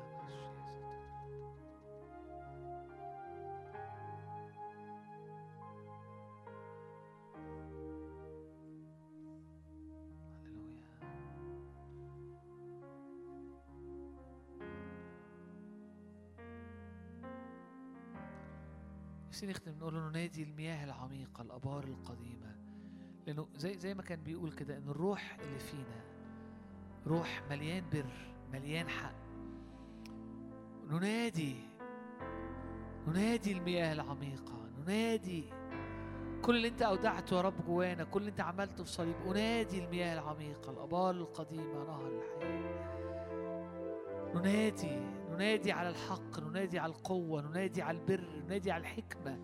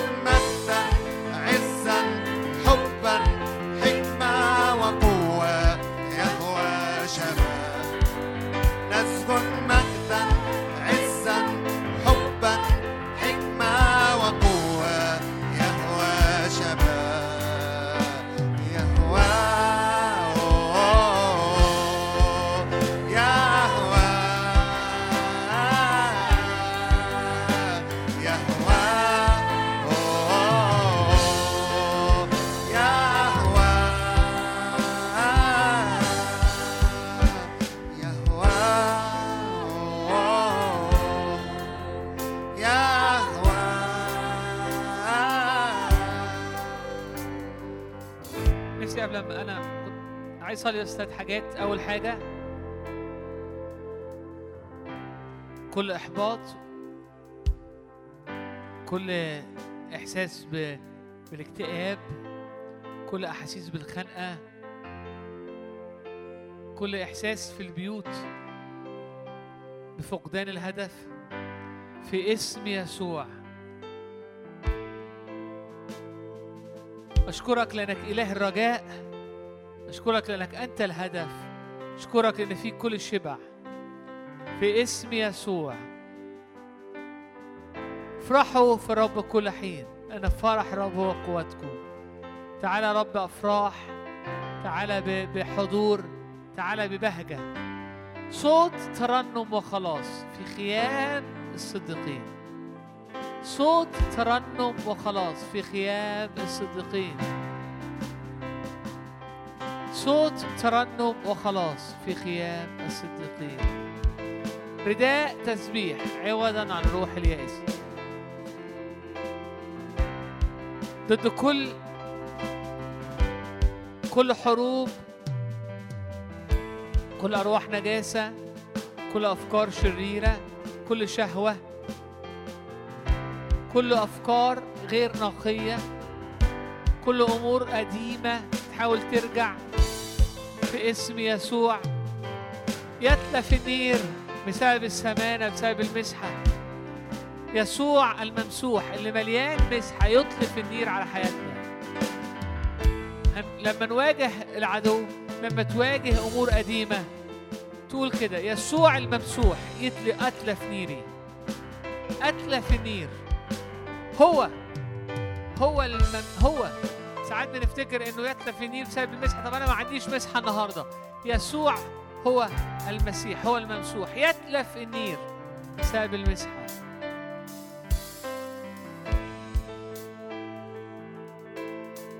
والحاجه الثالثه اللي عايز اصلي لها انه جوع وعطش للرب. طوبى للجياع والعطاش الى البر لأنهم يشبعون. تعالى بجوع وعطش يا رب لينا يا رب عشان نتبعث ونجري في أثر البر. قل له جوعني ليك، جوعني للكلمة، جوعني لحضورك، جوعني لمجدك. طوبى للجياع والعطاش إلى البر لأنهم يشبعون. فرح وترنم في خيام الصديقين، كسر انكسار انتصار على كل أمور قديمة يتلف النير بسبب المسيح، بسبب السمانة، بسبب الدهنة اللي على يسوع. الحاجة الثالثة إنه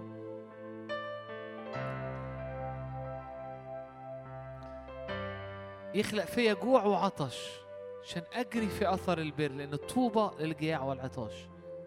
هم دول اللي بيشبعوا، هم دول اللي بيفيدوا في الحياة، هم دول اللي بيمشوا شبعانين، تنكهم مليان على الآخر. أمين أمين. نشوفكم الأسبوع الجاي.